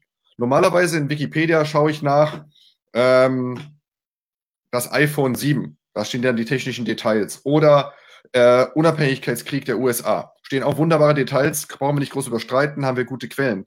Wenn es aber schon an, wenn es um kontroverse Personen geht, polarisieren und auch eine Meinung mal vertreten gegen die Masse, dann hast du da ein Schlachtfest und, und einen, einen Artikelkrieg, der sich gewaschen hat. Und da habe ich dann Leute drin, die einen Mist schreiben. Äh, da, werden, da werden auch Sachen rausgestrichen. Schau, unter anderem äh, wurde dort eingetragen mein Ehrendoktortitel. Ich habe seit, seit fast zehn Jahren einen Ehrendoktortitel, weil ich äh, ehrenamtlich geholfen habe, die ständige Vertretung der Republik Liberia in Genf aufzubauen und Schulen in Westafrika. Daraufhin hat mir die zweitgrößte Uni Liberias in Dr. HC verliehen. Das wurde rausgestrichen. Ich habe noch eine Honorarprofessur, weil ich über International Relations äh, Vorlesungen halte. Ist auch rausgestrichen. Klar. Ich habe ähm, als, als Schüler äh, mitgewonnen den Bundespreis der Geschichte. Ist rausgestrichen worden. Ich war Online-Kopf des Monats beim Kontakter. Ist rausgestrichen worden. Stattdessen stehen dann irgendwelche Preise äh, der Venus Award drinnen, weil, weil ich das beste Jugendschutzsystem angeboten habe. Also sorry, weil der Venus Award ist ja nicht wirklich eine Relevanz. Aber es steht drin, weil, weil es dann diesen Hauch des Schmuddels hat. Oh, der hat was mit Pornos zu tun. Und die ganzen Leute, die sich dann darüber echauffieren, die sind die ganzen Abend dann als Premium-Member auf Pornhub. Also ganz ehrlich. Aber, aber wie kann man da am besten mit umgehen? Also wenn man so massiv angegriffen wird, ja, du wirst ja extremst angegriffen. Wie kann man damit umgehen, dass man noch angenehm lebt? Muss man weg nach England? Muss man nach Brasilien? Nein, nein. Nein, nach, das, der, die, die, der, das Weggehen nach England hatte ja hatte einfach Sicherheitsgründe. Ich stand ja auf, auf diversen Abschluss- und Todeslisten. Ich habe mich ja mit den Grauen Wölfen angelegt, mit den ganzen Erdogan-Anhänger, mit Salafisten, dass, dass diese Koranverteilung dieser radikalen Salafisten nicht mehr stattfindet. Das war, war ich eine der Personen, die, die das gestoppt hat. Dass DTIP äh, aus den Staatsverträgen rausgeflogen ist, war ich eine der Personen, die maßgeblich dazu beigetragen haben. Dass diverse IS-Terroristen äh, enttarnt worden sind, war auch äh, teils mein Verdienst. Ich habe hier zwei Fälle von Leuten, die mutmaßlich einen Terroranschlag geplant haben, die erst durch mich enttarnt worden sind. Natürlich sind da, sind da die Leute sauer. Oder ähm, dass, dass dann ähm, unter anderem ein Deutschland bekannter Rechtsradikaler durch mich enttarnt worden ist, dass er eine Headseite, die hieß Anonymous Kollektiv auf Facebook. Die Seite habe ich ja komplett enttarnt und die Süddeutsche hat ja dann auch meine Quellen mit zitiert äh, wer dahinter steckt. Die Seite ist dann gelöscht worden mit zwei Millionen Fans und er ist jetzt inhaftiert wegen ähm, illegalen Waffenhandel und Volksverhetzung in U-Haft. Äh, da habe ich natürlich enorme Feinde. Das ist ja auch eine, eine Szene, die unglaubliche Reichweite besitzt. Dieser, äh, da gibt es einen Hetzartikel, der ist, den darf man noch nicht mal teilen, weil man sich der Volksverhetzung schuldig macht, aber der wurde 16.000 Mal verbreitet. Und wie gehst du damit um? Ich meine, äh, ich, sag, okay. ich sag den Leuten, leck, ich sag den Leuten, leck mich am Arsch. Hm? Du, was ich nicht ändern kann, muss ich ertragen. Das ist mein Grundsatz. Und ähm, ich bin nach England gegangen, weil mich dort erstmal, dort kennt mich keiner, da bin ich absolut, bin ich ein Nobody auf der Straße und es gibt hier kein Meldesystem, also man weiß nicht, wo ich wohne. Das ist sehr angenehm. Die zwei Jahre äh, jetzt in England äh, waren, war das Beste, was mir passieren konnte, weil ich mich in Ruhe auf meine Arbeit konzentrieren kann. Äh, ich hatte, als ich in, in Mainz noch war, dauernd Personenschutz um mich herum. Ich konnte nicht unterwegs sein, ohne dass auch Freunde dabei sind. Ich bin zu öffentlichen Auftritten gegangen, da war die Polizei immer im Saal. Und äh, es gab ja auch Versuche, mich abzufangen. Es gab einen Anschlagsversuch auf eine Autobahnraststätte, wo ein grauer Wolf meinte, er müsse mich attackieren. Da war zum Glück ein Personenschützer dabei, der dazwischen gegangen ist. Und darauf habe ich halt überhaupt keine Lust. Das nervt halt. Aber ich will meine Arbeit weitermachen, wie ich sie bisher mache. Und da war dann der Weg nach England äh, ein guter. Ich weiß nicht, ob ich vielleicht in fünf Jahren hier noch äh, bin. Ich, ich mag das Land. Ich bin, bin ein wenig äh, verzweifelt wegen des Brexit äh, weil, weil nicht sicher ist, ob man dann hier bleiben darf. Äh, ich schaue halt weiter, aber bisher bin ich ganz dankbar, dass man hier doch mit offenen Armen empfangen wird. Was ich jetzt, also was ich jetzt raushöre äh, vom ganzen Gespräch ist, ähm, legt euch mit jemandem an, ähm, werdet, nicht doch, politisch aktiv, werdet, werdet nicht politisch aktiv und äh, zahlt eure Steuern. Letzteres auf jeden Fall, das sowieso. Legt euch nicht mit dem Finanzamt an, aber legt euch dann, wenn es auf was ankommt, dann legt euch natürlich an. Wenn ihr natürlich überhaupt keine Probleme ja, haben wollt und wenn ihr, wenn ihr als, wenn, wenn ihr als, als Masse mitfließen wollt, dann legt euch mit keinem an, aber dann werdet ihr auch nicht erfolgreich. Aber, aber jetzt, jetzt ein Beispiel, um, um es wieder zum E-Commerce zu bringen, ja. Ähm, ich habe jetzt eine Textilmarke, ja.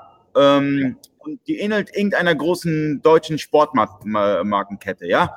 Und äh, die mahnt mich ab und ist ungerecht, ja. Also ich habe da, ich habe, ich habe nichts Falsches gemacht, ja, aber ich werde jetzt abgemahnt. So, soll ich gegen Goliath kämpfen oder soll ich es nicht? Wie hoch ist denn dein Umsatz von deinen Produkten? Lohnt sich der Kampf? Sagen wir mal, ich mache äh, 100.000 im ganzen Jahr. An Umsatz oder Ertrag? An Umsatz. Wobei das im Textilbereich auch nicht schlecht ist, da ist ein Drittel wahrscheinlich Ertrag. Ähm, ein Prozess wird teuer. 30.000 musst du da schon rechnen. Ich würde einen Anwalt fragen, wenn der Anwalt sagt, das gewinnst du, dann mach den Prozess. Weil das ein gutes Produkt ist. Und mach ihn öffentlich. Dann hast du PR. Dann zieht diese Marke dich mit nach oben. Und wenn du sagst, die Chancen sind schlecht und der Anwalt sagt, die Chancen sind schlecht, dann stell's ein. Aber nutze solche Angriffe. Wenn du ungerecht angegriffen wirst, wäre wär der größte Fehler, das geheim zu halten. Sondern dann inszenier es als David gegen Goliath. Und schon hast du mehr Kunden. Wenn ein großer Presseartikel erscheint, wo es dann heißt, die Firma, was nehmen wir jetzt, Nike zum Beispiel, verklagt mhm. mich als kleinen Händler, weil ich diese tolle Idee habe und es sieht doch ganz anders aus und zeigst das, dann hast du sofort die Bild, die dir beisteht und sagt, darüber machen wir einen Artikel, das ist spannend. Und dann wirst du erwähnt und dann wirst du mehr gekauft. Okay. Haben Hast die denn eine einstweilige Verfügung, haben die eine einstweilige Verfügung gegen dich erwirkt? Ja, vielleicht. Ja, also wenn Sie eine erwirkt haben, dann. theoretischen Fall, oder? Also der Fall existiert nicht. Ich rede einfach über einen theoretischen so. Fall. Wenn Sie da, entweder, wenn Sie eine Abmahnung haben, haben Sie noch keine EV. Wenn Sie einstweilige Verfügung haben, dann wird das ja schon mal ein bisschen vorgeprüft sein. Dann würde ich also auf jeden Fall mit dem Anwalt reden. Einen guten Markenrechtler dafür nehmen, der sich das anschaut. Dann schaust du, was für, was für, ein, was für ein Bildmarke sie eingetragen haben. Sieht das wirklich zum Verwechseln ähnlich? Und wenn das nicht vorhanden ist, dann kämpfen mit Öffentlichkeit. Wenn es ähnlich ist, dann nicht kämpfen ohne Öffentlichkeit. Okay. Hattest du einen guten Marketingberater gehabt? PR-Berater? Das mache ich selbst. Das ist, äh, was ist mein Hobby? Marketing, PR, Kommunikation. Und wie hast du es dir angelernt? Für die Leute da learning draußen. By, darum hier mal mehr learning by doing. Nein, Learning by Doing. Also ich habe irgendwie einen Riecher dafür. Ich kann euch ein schönes Beispiel, das, das du bestimmt kennst nennen, was, was ich veröffentlicht habe und was ein riesen, riesen Erfolg wurde. Sagt dir die Lindner Wutrede etwas im Landtag von NRW, wo Christian Lindner als Selbstständiger angegriffen worden ist und wo er ausgeteilt ja, hat über seine. Der, der ging ja bei Facebook, der ging ja voll viral. Genau, das habe ich geschnitten und veröffentlicht. Das ist meine, mein, das Ding, das Ding ist existent, weil ich es geschnitten habe und veröffentlicht und dadurch ist es viral gegangen. Okay. Einer der größten Erfolge, muss ich sagen, im Bereich der PR.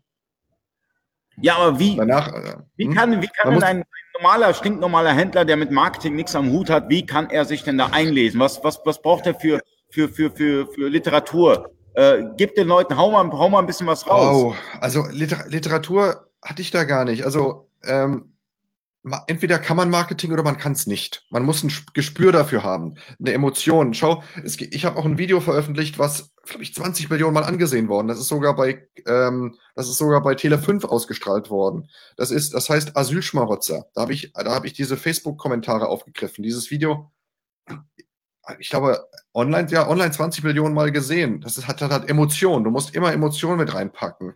Du musst die Leute, wenn du ein Video machst, so treffen, dass sie, dass sie unerwartet etwas sehen, dass, dass sie, dass sie in den, äh, dass sie mit den, dass das Hirn nicht schnell genug die Bilder, die sie äh, die es sieht, verarbeiten kann. Und dadurch entsteht Gänsehaut durch die, durch die Überforderung des Gehirns. Und das erzeugt dann so starke Emotionen, dass jemand es teilt. Und das habe ich in Verbindung mit Musik hinbekommen, mit Bildern und mit krassen, äh, mit krassen Ausdrücken, die Leute geschrieben haben. Da habe ich Bilder gezeigt von sterbenden Kindern und dann, dann ein Kommentar, dass dieses Scheißpack äh, schickt es doch äh, dorthin, all- alle, alle erschießen und sowas, wenn Neonazis das schreiben. Aber Und Leute sagen, die Nazis und, und sonst was alles mal ein bisschen raus, wieder zurück das ist aber Marketing. Aber das ist, das ist, das ist das Gleiche. Genau. Das ist das Gleiche. Ähm, du musst, du musst etwas bringen, was die Leute überrascht. Was, was sie nicht erwarten. Und Ja, aber niemand hat ein niemand hat erwartet, dass Christian Lindner ausrastet. Also Ich muss mal schauen, was sind denn, was sind denn, äh, Ich will jetzt ein Produkt schau, schau, die, die Benetton, die. Benetton-Kampagne, die, die Benetton-Kampagne zum Beispiel, die alte, mit den blutverschmierten Hemden. Jeder hat dadurch danach über Nacht Benetton gekannt. Das war ein riesiger Skandal. Boykottaufrufe bis zum geht nicht mehr. Das ist Marketing. Das ist absolut genial gewesen. Manche schockieren damit. Okay, Genauso, du- dass du vielleicht, dass du, du, du, findest einen Influencer oder du hast, ein, du hast eine geile T-Shirt-Marke. Wo Ja. irgendwas draufsteht, was, wo du sagst, wow, das ist, das ist witzig und nicht ein dummer Sprüche-Shirt, sondern wirklich was Gutes. Dann finde gute Influencer und frag, ob sie es tragen würden, ob es, ob es ihnen gefällt, vielleicht gibst du ihnen noch was. Und wenn dann, wenn dann ein, ein, ein Jugendidol, wie zum Beispiel Felix van der Laden, äh, äh, oder, oder Rev Insight oder äh, Bibi von Bibi äh, Beauty, Palace, äh, wer ist das da? Beauty Place, glaube ich, oder genau. Ähm, wenn, wenn die das trägt, dann hast du den Durchbruch. Oder wenn ein, wenn selbst wenn ein, wenn, die, wollen, wenn werden ja Ko- gekauft. Die wollen ja, die wollen ja Kohle dafür haben. Also, äh, ja, je nachdem. Ja, aber, aber manchmal lohnt es sich, diese Kohle zu investieren. Bei Okay. manchen Sachen. Oder, oder kleinere tragen es kostenlos. Aber das ist doch ganz einfach, ja. Ich, ich habe einen Influencer, ich gebe ihm irgendetwas und sage, komm, zieh's an und gut ist. Ich möchte von dir, ich bin jetzt Online-Händler, habe nicht das Kapital, möchte aber mein Produkt äh, äh, verkaufen, an den Mann bringen. Was muss ich tun? Ja, ich, ich meine, das ist eine stupide Frage jetzt gerade, aber Boah, die Frage, die Frage, die Frage ist einfach viel zu einfach ähm, ge, äh, formuliert, als dass man sie, dass man sie auch einfach beantworten kann. Das kommt auf das noch- jeweilige Produkt. doch detailliert zu beantworten. Wie würdest du vor, sagen wir mal, Es, es kommt auf das Produkt an. Zeig mir ein Produkt und ich muss mir was überlegen, was Leute, man habt als erstes machen könnte. Leute, habt ihr ein Produkt und, und Tobias erklärt, wie er dieses Produkt vermarkten würde? Habt ihr ein Produkt? Schreibt es rein in den Kommentaren. So, Bin jetzt mach, machen wir einen Live-Hack. Ja, jetzt geht es darum, Marketing für euer Produkt. Der erste kriegt jetzt eine, ähm, wie soll ich sagen, ein äh, Kostenlose Beratung. Das, das ist aber, das ist jetzt natürlich nicht perfekt, was ich bestimmt bringe, aber es ist auf die Schnelle. Genau, Das ist halt. Brain, es ist halt Brainstorming. Das macht man, Genau. wenn man, wenn man irgendwelche Produkte Produkt verkaufen will, kommt irgendwas. Mal schauen. Also haut ein Produkt raus und wir geben kostenlos jetzt, oder besser gesagt, Tobias gibt kostenlos jetzt äh, einen Tipp raus, wie ihr dieses Produkt vermarkten könntet. Ja, deswegen schreibt ein Produkt rein. Heizungsölpumpe. Die war die erste. Claudia hat gewonnen. Ja. Hol, die, hol den Kommentar mal rein. Ich will, ich will wissen. Arne Arne Tyson hat gewonnen. Äh, Balsamico Essig aus Italien. Wir fangen an mit Balsamico Essig aus äh, Italien. Das Produkt läuft ja schon mal von alleine gut. Balsamico-Essig. Äh, Balsa Bal Balsamico-Essig könnte, da könntest du wieder Sex Sales machen, indem du ähm, irgendeine äh, bekannte Person nimmst, die das auch gerne. Äh, Michaela Schäfer. Und die schmiert sich damit ihre Hupen ein. Und Ja, äh, das komm, wird abgeleckt. komm, komm. Aber das, sind, Das- das ist auf die Schnelle. Aber was willst du mit, was willst du mit Balsamico-Essig? Dann musst du, musst, du, musst du einen Produktnamen machen. Äh, einen Produktnamen, der provoziert. Denn Aceto Balsamico beide di machen Modena, Balsamico. dann nimm Wir- Ferrari. Mach schau, beides, beide Produkte kommen aus Modena. Und dann, dann, dann äh, verbindest du das mit, äh, mit, mit einer, mietet dir, einen, mietet dir billig einen Ferrari, was kostet 500 Euro am Tag und mach einen Werbespot und nenn diesen Ferrari vielleicht, vielleicht nach, ich weiß, was, was, was für ein Öl bekommt so ein Ferrari? Keine Ahnung. Ich nutze 5W30, aber gilt nicht für jeden. Keine Ahnung. Such raus, welche, äh, nenn den Balsamico genau, genau nach, der, nach dem Öl, nach dem Hochleistungsöl, was dort drin ist. Es sieht genauso aus. Und äh, füll ihn in eine, in eine Flasche, die genauso aussieht und äh, Arne, sagt, was Arne gut, was. Arne findet das noch nicht cool. Arne findet das noch nicht cool. Er schreibt ist, alt. Das, ja, ist doch geil. Wenn du sowas kaufst, du kaufst, äh, du, äh, du, du kaufst dir, kaufst dir Öl. Kaufst dir, äh, kaufst dir, das sieht genauso aus. Die Leute sagen, hä, was ist das? Wieso, wieso ist der, wieso ist der Öl? Und das schockiert, aber machst ein Video und dann erklärst du später, nein, das ist unsere, das ist unsere Essigflasche. Äh, Flasche. Das wird, darüber wird jeder diskutieren. Der wird, die Leute werden das teilen. Was, wie, der trinkt, der trinkt, ähm, was ist das, OW30, OW40. Ich weiß nicht, also das, das, das, das, das flecht mich jetzt auch noch nicht. Ja, vielleicht war es einfach nur zu, zu schwierig. Das flecht dich, das flecht dich, das flecht dich in dem Moment, wenn du ein, wenn du ein gut produziertes Video da drin hast oder ein geiles Auto hast, wo die Leute sagen, wow, was ist das? Und ähm, dann kommt, äh, du, du rast dann wie die Autobahn runter, auf einmal kommt, kommt die Ölanzeige, du fährst raus, ähm, hast, hast dieses kleine, füllst, füllst die große Flasche Öl nach und gehst dann an die Autobahnraststätte, äh, hast die kleine Flasche, machst das rein, tunkst dein Brot rein äh, und die Leute sagen, hey, was ist das? Du musst die Leute irritieren. Das ist nur, das ist jetzt nur auf die Schnelle, was ich innerhalb von einer Minute finden musste. Und ich glaube, würde jemand mir so eine, so einen Balsamico-Essig anbieten, der in so einer, in so einer geilen, ähm, äh, in so einer geilen Flasche ist, der aussieht wie, wie, wie Autobahnöl. Also Arne schreibt, Arne schreibt, er würde als erstes äh, äh, Blogger testen lassen, dann würde er Content schaffen und dann eine Brandkampagne und dann. Aber das kostet ja Geld. Das kostet alles Geld. Du hast jetzt aber nach etwas gefragt von einem Kleinen, der kein Budget hat. Und Blogger testen lassen, kostet auch wieder, kostet auch wieder Geld. Ferrari, du hast irgendeinen Freund finden, der ein Ferrari fährt. Das ist jetzt nun wirklich nicht schwer. Oder ein anderes Sportfahrzeug. Aber äh, Ferrari wäre halt perfekt, weil das eher Aceto Balsamico di Modena ist. Also der originale Aceto Balsamico kommt halt dort her, nirgendwo anders. Und dann hast du das Werk von Ferrari aus in Modena. Und ich glaube, wenn du das gut machst, hast du Ferrari auf einmal deiner Seite und jeder Ferrari-Händler hat das Ding auf einmal bei sich stehen. Den Balsamico-Essig. Hm, muss, muss man austesten. Ich meine, viele Dinge von dir gingen ja extremst viral. Du hast, ja? mir grade, du, hast mir, du hast mir gerade Lust drauf gemacht, gerade dieses Produkt rauszubringen. Ich finde nämlich die Idee selbst ziemlich selbstverliebt, nett. Dann stehst du in Konkurrenz aber mit Arne, dann kriegst du Ärger mit Arne. Dann hast du neben den ganzen anderen, die. die, die der, der Arne verkauft Essig. Ja, natürlich. Balsamico-Essig. Das ist super nice. Genau. Dann werde ich, ich werde mal, mal, werd mal seinen Essig probieren. Ich, ich mag Balsamico-Essig. Mit äh, Arne, Olivenöl. Wir bestellen mal jetzt alle Balsamico-Essig vom Arne, wenn er uns den Link raushaut bei, bei Amazon oder Ebay oder hau den Amazon-Link raus. Und äh, wir probieren mal. Und ähm, ja, ich suche mir einen Ferrari. Ist, und, und, dann, und dann, dann, dann, ist es, dann ist es, dann ist es OW40 der Ferrari unter den Balsamico-Essigs. Ob das klappt, ich bin, ich bin auch noch nicht so geflecht. Manche sagen bestimmt hier, ist eine coole Idee. Ich bin noch nicht so geflecht. Ähm, Arne will das halt ganz konservativ machen mit Bloggern und, und, und, und hier ein bisschen. Das ist, das, das, ist, das, ist, das ist ja klassisch, aber das, das wolltest du ja von mir nicht wissen. Du wolltest ja nichts Langweiliges, du wolltest ja nicht das Übliche. Und ich finde, ich finde, ich finde so, eine, so, ein, so ein Spiel mit, der Her mit dem Herkunftsgebiet des Balsamico-Essigs und einem Ferrari, das Werk steht ja in Modena, ähm, ist eigentlich sehr attraktiv. Und wenn, wenn das Produkt gut ist, glaube ich, dass Ferrari bei sowas sofort mitspielt. Meinst du? So, ja. so eine ja. große Band kommt dann und sagt, hey, wir kooperieren. Das sind Italiener. Du, das sind Italiener, die sind Lokalpatrioten. Wenn die sehen, da kommt ein guter Essig aus ihrer Stadt, wo das Werk steht, und sie können sich damit identifizieren, dann sagen sie, super, mache ich. Findest das du, es ex extreme Emotion? Findest du, dass es krasse Unterschiede bei der Käuferschicht gibt in Europa? Also kauft ein französischer Kunde anders wie ein italienischer oder ein, äh, ein englischer Kunde?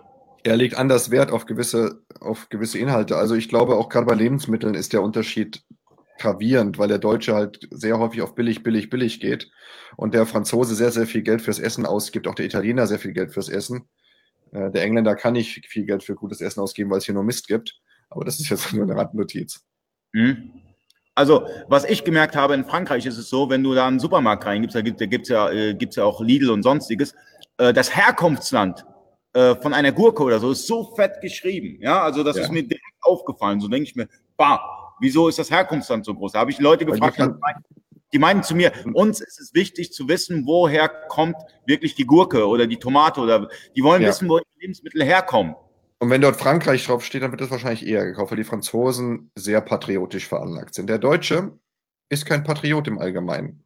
Und dem ist es egal, ähm, außer vielleicht äh, jemand, der äh, zu dieser BDS-Kampagne gehört und äh, Juden und Israelis nicht mag, dass es nicht aus Israel kommt. Aber ansonsten äh, ist es den Leuten äh, ziemlich wurscht, wo ihre Produkte herkommen. Hauptsache, es ist billig. Willst du die Deutschen so degradieren, dass du sagst, die wollen einfach nur billig haben? Also, Ja, äh, das sehe ich Ja. nicht. Ich, die Mehrheit ja. Ich sehe es ein bisschen anders. Also jetzt bei vielleicht Schau bei doch, schau doch in den Supermarkt. Schau doch in den Supermarkt. Die Leute kaufen ein, kaufen ein Hähnchen für 1,99 Euro. Was ist denn das für ein Wert für ein Hähnchen? Das ist ein Lebewesen. Die kaufen Schweineschnitzel, äh, so, so ein Paket für 99 Cent. Was ist, das ist doch, das ist doch pervers. das, da ist doch Tierfutter teurer, oder? Das ist halt so. Also ich finde das, ich finde das schlimm.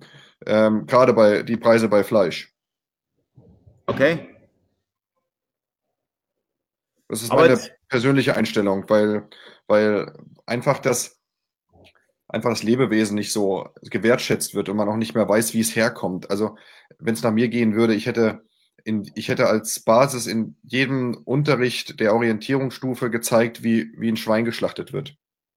Oder ein Huhn geschlachtet wird. Die Kinder sollen sehen, wie so etwas entsteht. Sonst sind sie halt schockiert. Willst du das den Kindern zumuten? Wirklich? Natürlich. Entschuldigung, sie essen Fleisch. Warum? Äh, äh, mir hat das auch nicht geschadet. Ich bin auf dem Dorf groß geworden. Ich habe noch gesehen, wie Schweine ausbluten. Das ist normal. Das ist Teil des Lebens. Wenn jemand Schwein oder Fleisch isst, muss er das Tier auch töten können. Ansonsten finde ich es ekelhaft, wenn jemand da dann sagt, ich will das nicht sehen, das ist eklig. Nein, das Tier stirbt ja für dich. Also zeig den Respekt und schau es dir auch an. Aber das ist wieder ein anderes Thema weg vom E-Commerce. Ja, ja, äh, trotzdem. Ich habe da mal zugehört. Also äh, ich schaue mir auch nicht die Dinge an, die geschlachtet werden. Also äh, ich esse es, aber ich schaue es mir nicht an, wie es geschlachtet wird. Ähm, ich meine, ähm, Gib mir Ja. ein Bolzenschussgerät, ich werde auch mein Rind gerne selbst töten. also krass. Ja, äh, ich kann es nicht. Also ich würde es dann nicht essen. Sehr wahrscheinlich. Ähm, was schreibt denn der Matthias? Äh, okay, das jetzt, passt jetzt nicht zu dem, was wir jetzt gerade besprechen. Okay. Ich merke, dass du halt marketingtechnisch und PR-technisch hast du es ja drauf. Sonst würdest du das alles, was du jetzt hinbekommen hast, hast du aus eigener Kraft geschaffen. ne? Also Leute, äh, was der Tobias so geschafft hat, das habe ich, ich beobachte ihn so ein bisschen. Schau, schau, doch, schau doch hier, der Igor schreibt es doch richtig. Igor hat doch geschrieben, provozieren. Ich hatte, ich kann dir, äh, ich kann dir mal ein, ein, Beispiel, ein Beispiel sagen, was ich als Idee mal hatte, was aber dann äh, in der Partei äh, dann doch nicht gewollt war, was auch mit diesem Fleischthema zu tun hat. Ich hatte den Leuten vorgeschlagen, wir machen mal, als diese ganzen Diskussionen um Veganer, um, um fanatische Anti-Fleisch-Bewegung ging, aber ich sag, wir machen ein Schlachtfest, wo wir einen Ochsen schlachten. Es gibt kostenlos gute Brötchen dazu Ochsenfleisch. Und wir laden die Leute ein, indem wir aber auch zeigen, wie das Tier getötet wird. Und das heißt so, ich stehe mit einem Anzug und einer Krawatte vor der Kamera und sage, ja, wir laden Sie hier auf den Marktplatz in Mainz ein zu unserem Schlachtfest. Und dort gibt es zünftigen Ochsenbraten. Und für so etwas brauchen wir natürlich auch einen zünftigen Ochsen. Und in dem Moment geht, geht die Kamera in Großaufnahme. Ich kriege so eine Schürze umgelegt, das Bolzenschussgerät, daneben ist der Ochse und ich, töte ihn. Weißt du, was dann los ist? Das wäre ein Aufschrei. Die Hölle wäre los gewesen. Es hätte mit Sicherheit Morddrohungen bis zum geht nicht mehr geben, aber jeder wüsste von diesem Schlachtfest.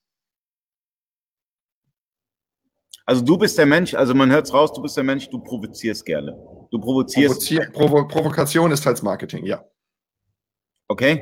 Aber Du darfst, dabei Leute, du darfst Leute nicht verletzen in, in, in, in ihrer Ehre oder in, in, ja, aber du in, verletzt ihrem, ja in ihrer Würde. die Leute damit, oder? Also äh, Wieso? Nein, nein, nur, nur weil jemand, nein, nein, das darfst, Also- du nicht darfst, du- das darfst du nicht, das darfst du nicht gleichsetzen, nur weil jemand ein, ein Weichei ist und äh, nicht sehen möchte, wie die Realität ist, verletze ich ihn noch lange nicht. Ich zeige ihm die Realität.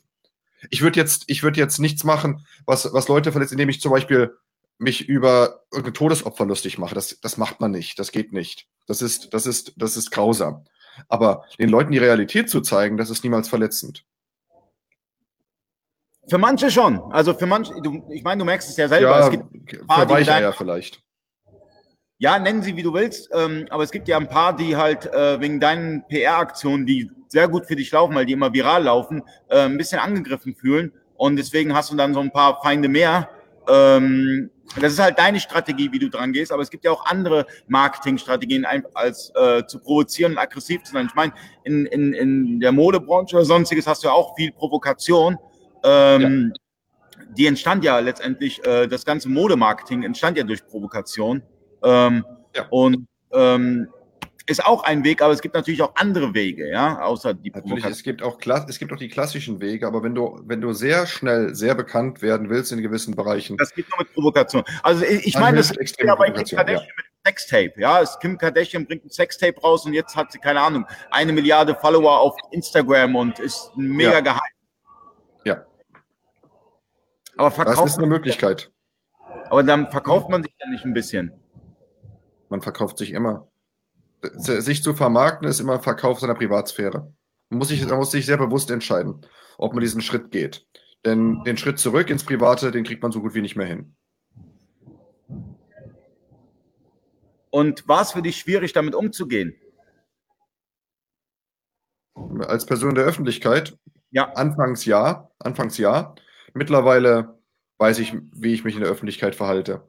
Du musst halt über jeden Schritt nachdenken, den du machst. Also musst bewusster leben. Du musst wesentlich bewusster leben. Spuck nicht auf die Straße dein Kaugummi. Du, dir wird es vorgehalten. Fahr nicht zu schnell in der 30er-Zone. Popel nicht in der Nase. Und zieh dich anständig an, wenn du vor die Tür gehst, denn die Leute werden es dir übel nehmen sonst. Das Also ist wir haben bei Personen der Öffentlichkeit.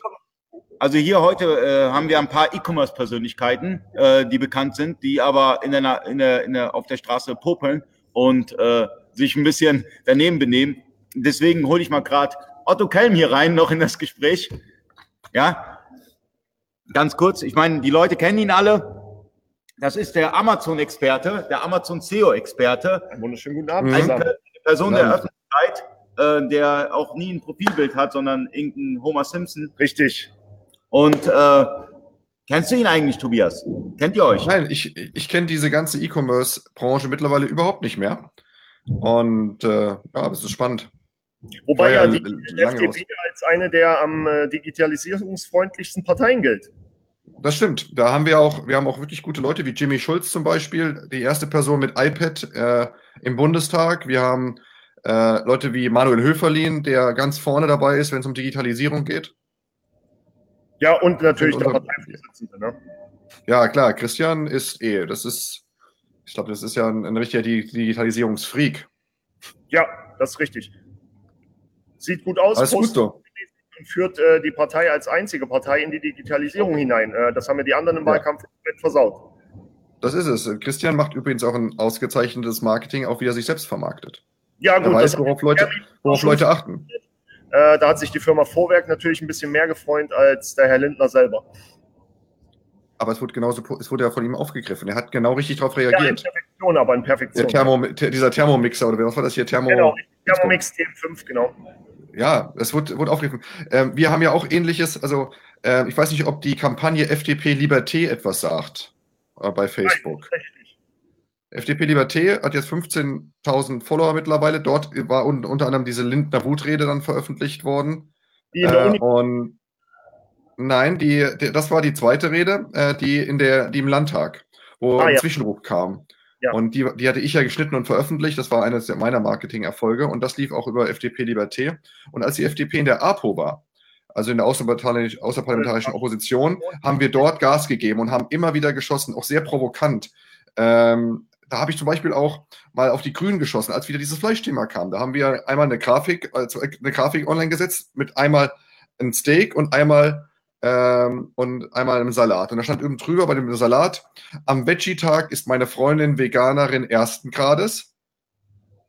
Und am Veggie-Tag bin ich Veganer zweiten Grades. Meine Nahrung ernährt sich vegan. Ja, aber das ist ja auch ein grundsätzliches Thema, was wir heutzutage äh, komplett unterschätzen. Ich sage mal selber, ich bin als Imker unterwegs, wir haben zwei Bienenvölker. Ähm, Ja. Wenn ich überlege, dass Manuel Höferlin übrigens auch. Manuel Ja. Höferlin, der Digitalisierungsexperte, ist Imker. Ja, wir hatten gestern das Problem, unsere Völker wurden angegriffen von einem anderen Volk, ähm, während dann die anderen großen Monsanto und Bayer und Co. unseren Mais vorm Haus bespritzen mit irgendwelchen Giften, äh, kämpfen Ja. unsere Bienen gegeneinander. Ähm, da verliert man relativ schnell immer den äh, Draht zwischen Digitalisierung und äh, grundsätzlichen Erhalten von Nahrungsmitteln oder Lebensmittelressourcen. Ähm, und Mhm. ich glaube immer noch, dass wir da in unserem äh, ja, westeuropäischen Denken doch deutliche Einschnitte mal irgendwann hinnehmen müssten, äh, um nicht allgemein gegen äh, andere Staaten, die in der Digitalisierung einfach riesige Fortschritte machen wie Afrika, äh, so schlimm wie es klingt, aber die haben uns in vielen Digitalisierungsschritten mittlerweile einfach überholt. Ja? Bestes Äh, Beispiel, Bezahlung per Handy. Afrika kann, kann man alles per Handy bezahlen. Definitiv. Da ist äh, WeChat mit äh, China ja schon Marktführer, während Afrika halt äh, aus den Fehlern der äh, ja, ersten Länder, ähm, Westeuropa, Nordamerika, äh, schneller gelernt hat und das ähm, Fast-Follower-Prinzip umsetzen konnte und aus den ganzen Fehlern perfekt gelernt hat, äh, während wir uns dann mit irgendwelchen Dingen aus Chemnitz oder diesen tollen drei Buchstaben aus der AfD rumkloppen müssen, wo überhaupt Ja. nicht mehr die Schwerpunkte richtig gesetzt werden. Das ist richtig so. Wir äh, merken auch gar nicht, dass die Bevölkerung sich vielleicht gar nicht mehr so über das Flüchtlingsthema aufregt, sondern Cool, die, äh, die Rente zum Beispiel, die nicht ge gesichert ist, ist ja viel wichtiger. Wie ist unsere Währung? Wie ist unsere Bildung, unser Bildungssystem, was ja ein Desaster ist? Ja, gut, jeder Schulen. Regeln, genau. Und das, fehl, das fehlt halt und das, das ist ganz schön, dass ähm, hier meine Partei, die FDP, gerade im Bereich der Bildungspolitik immer wieder Akzente setzt und sich darum kümmert. Digitalisierung und Bildung, das sind die Kernthemen der FDP. Ja, wir haben das ja zum Beispiel bei äh, Plenty Markets, äh, die ja zum Beispiel bei der Mhm. Integration von Berufsschulen helfen. Äh, wir haben das ja jetzt mit den neuen äh, E-Commerce-Kaufleuten, die jetzt ab dem 1.9. in die Ausbildung gegangen sind. Ähm, das sind immer wieder Themen, die deutlich mehr aufgegriffen werden. Aber ähm, wir haben das heute bei dem äh, Tag des Onlinehandels ja auch hier gehabt in Berlin. Ähm, die Fehler entstehen einfach in der Nachrichtenpolitik, die sich mehr und mehr auf sowas wie Amazon und ähnliches fokussieren. Aber die grundlegenden Themen wie Bildung, Bildung Ländersache ähm, Ja. oder halt auch die unterschiedlichen Kommunikationsstrategien äh, und die Forcierung anhand von irgendwelchen Parteidingen, wie unser lieber Herr Söder da in, der, äh, in Bayern, äh, die sich dann doch eher so in Anführungsstrichen prostituieren lassen für gewisse Wahlerfolge. Ja. Aber das eigentliche Thema, die eigentliche ähm, Signalwirkung für die Leute, die alt sind und Hilfe brauchen und die Leute, die jung sind und die die Führung brauchen, äh, komplett ignorieren. Und ähm, da muss man leider sagen, ähm, die AfD mit ihrem äh, mehr oder minder sehr, sehr schlechten Wahlerfolg war ein Signal an alle anderen Parteien. Äh, die FDP mit ihrem immensen Wahlerfolg ähm, hat da nur gezeigt, wo die Lücken offen liegen, massive Lücken offen liegen. Aber äh, die Alteingesessenen, na ja, wir schaffen das schon, äh, konnten sich durchsetzen. Und das zieht sich von Bildung bis in E-Commerce in Ja. einer Tour zu. Ähm, das werden wir auch niemals handeln können, wenn nicht in grundsätzliche Änderung der Wahrnehmung solcher Themen äh, bis ins eigene Haus eindringt. Äh, wir liegen jeden Abend im warmen Bett, wir haben unser Wasser, wir haben unser Essen äh, und regen uns viel zu sehr über Dinge auf, über die man sich eigentlich nicht aufregen darf in unserem Ja, die Leute klagen auf sehr hohem Niveau. Äh, und äh, also ich habe, ich bin ja viel in der Welt rumgekommen, ich habe auch wirkliche Armut gesehen, ich habe auch Leute sterben sehen am Straßenrand. Ähm, dann ist, dann ist, dann ist der Blickwinkel auf Sachen hier, in, auf Themen in Deutschland ein wenig anders. Deutlich, deutlich. Meine Familie ist seit 96 in jedem Bundeswehreinsatz gewesen. Ähm, da hat man doch eine, anderes, äh, eine andere Sichtweise Ja. für die Dinge und äh, nimmt das Was auch ein schönes Thema ist, Respekt vor unseren Soldaten. Ich reg mich unglaublich drüber auf, wie respektlos über die, Bu- mit der, über die Bundeswehr gesprochen wird und über die Kameraden, die hier im Auslandseinsatz sind. Man sollte, also wir haben auch, wir haben auch hier, im- schau, ich, Das ist äh, schau, ich lebe, ich lebe, schau, ich lebe, ich lebe in England. Dort ist, ist der Umgang mit Soldaten ein ganz anderer. Da hat man hohen Respekt, wenn dort ein, ein Soldat ist. In den USA genauso. Das heißt, thank you for your service. Und genau, die, diese drei Worte hätte, könnte man ja mal, könnte man einfach mal bringen. Ich, ich kenne die Bundeswehrsoldaten in Erbil, die eine wirklich hervorragende Arbeit dort unten leisten, auch mit CIMIC, also zivil-militärische Zusammenarbeit. Äh, das äh, ist, äh, also das ist Grundlage für stabile Außenpolitik, ist die Bundeswehr bei so etwas. Und auch als Erdbeben im Iran war, war da, ähm, war, weil wir sehr, sehr in Kurdistan aktiv sind, war unser erster Ansprechpartner äh, die Bundeswehr. Wir haben angefragt, Leute, gebt ihr uns da ein paar Tipps, denn wir, wir waren bisher im iranischen Grenzgebiet nicht aktiv und da hat uns die Bundeswehr sehr, sehr geholfen. Ja, wir haben es ja auch den, bei den Waldbränden jetzt in Berlin erlebt. Äh, die Panzer sind halt auch dafür da, um Waldbrände zu bekämpfen. Äh, ich selber als oder da, äh, Oderbruch. habe das ja live alles erleben dürfen. Ja, oder Oderbruch bei Hochwasser. Da ist die Bundeswehr auch aktiv. Ja, Das haben wir ja Helmut Schmidt, genau. ja, haben wir Helmut Schmidt ja auch zu verdanken, der ja auch mal die Bundeswehr für solche Einsätze im Inland genommen hat. genau. Und wir müssen Hamburg, halt mal schauen, das war, genau. Genau, die Elb, genau, die Springflut in Hamburg zum Beispiel. Das war, Genau. das war, das war Helmut Schmidt.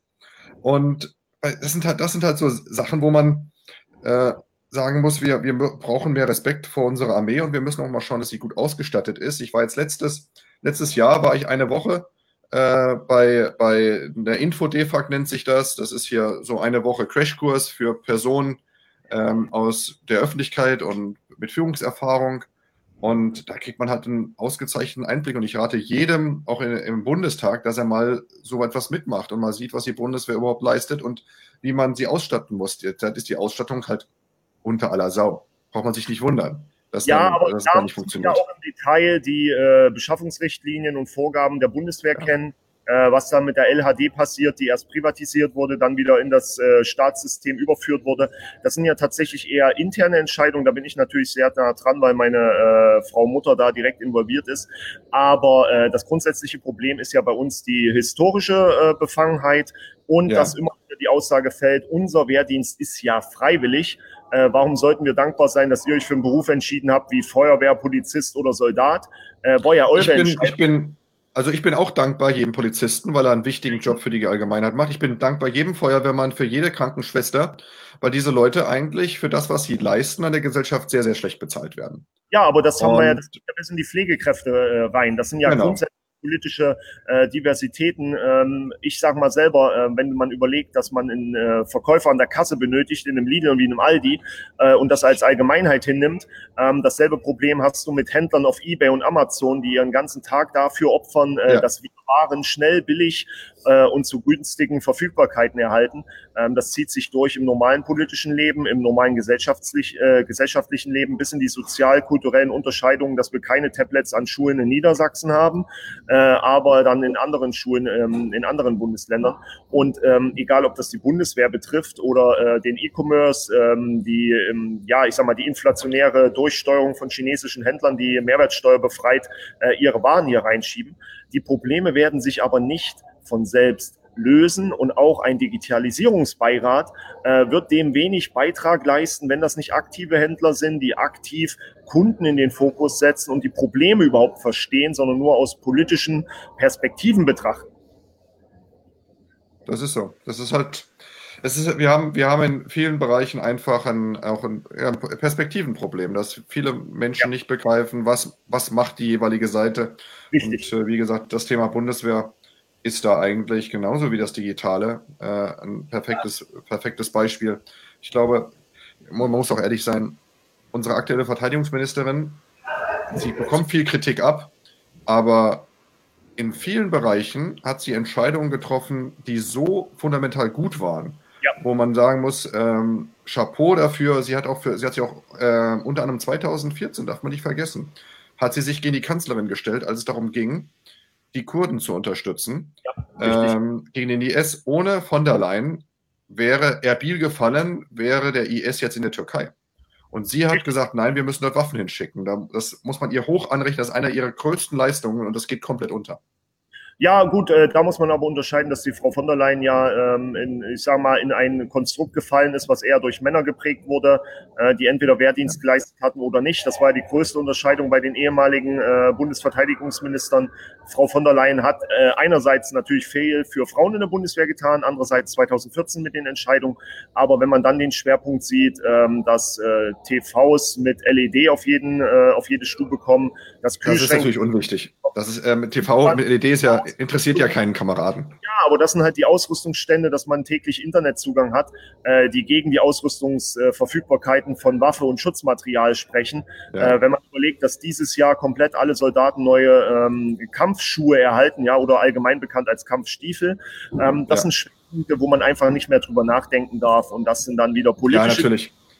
Die nicht Das- das- zielführend sind für eine äh, einsatzkräftige Bundeswehr. Und wenn dann ein Herr Trump, äh, mag man ihn hassen, wie man möchte, äh, zwei Prozent Bruttoinlandsproduktbeteiligung für die Infrastruktur und Ausgaben im Haushalt möchte für die Bundeswehr, während wir nicht mal in der Lage sind, die 1,3 Prozent, die wir jetzt investieren, ist- überhaupt an den Mann Das ist zu eine NATO. Das ist eine NATO-Vereinbarung. Man muss zwei Prozent.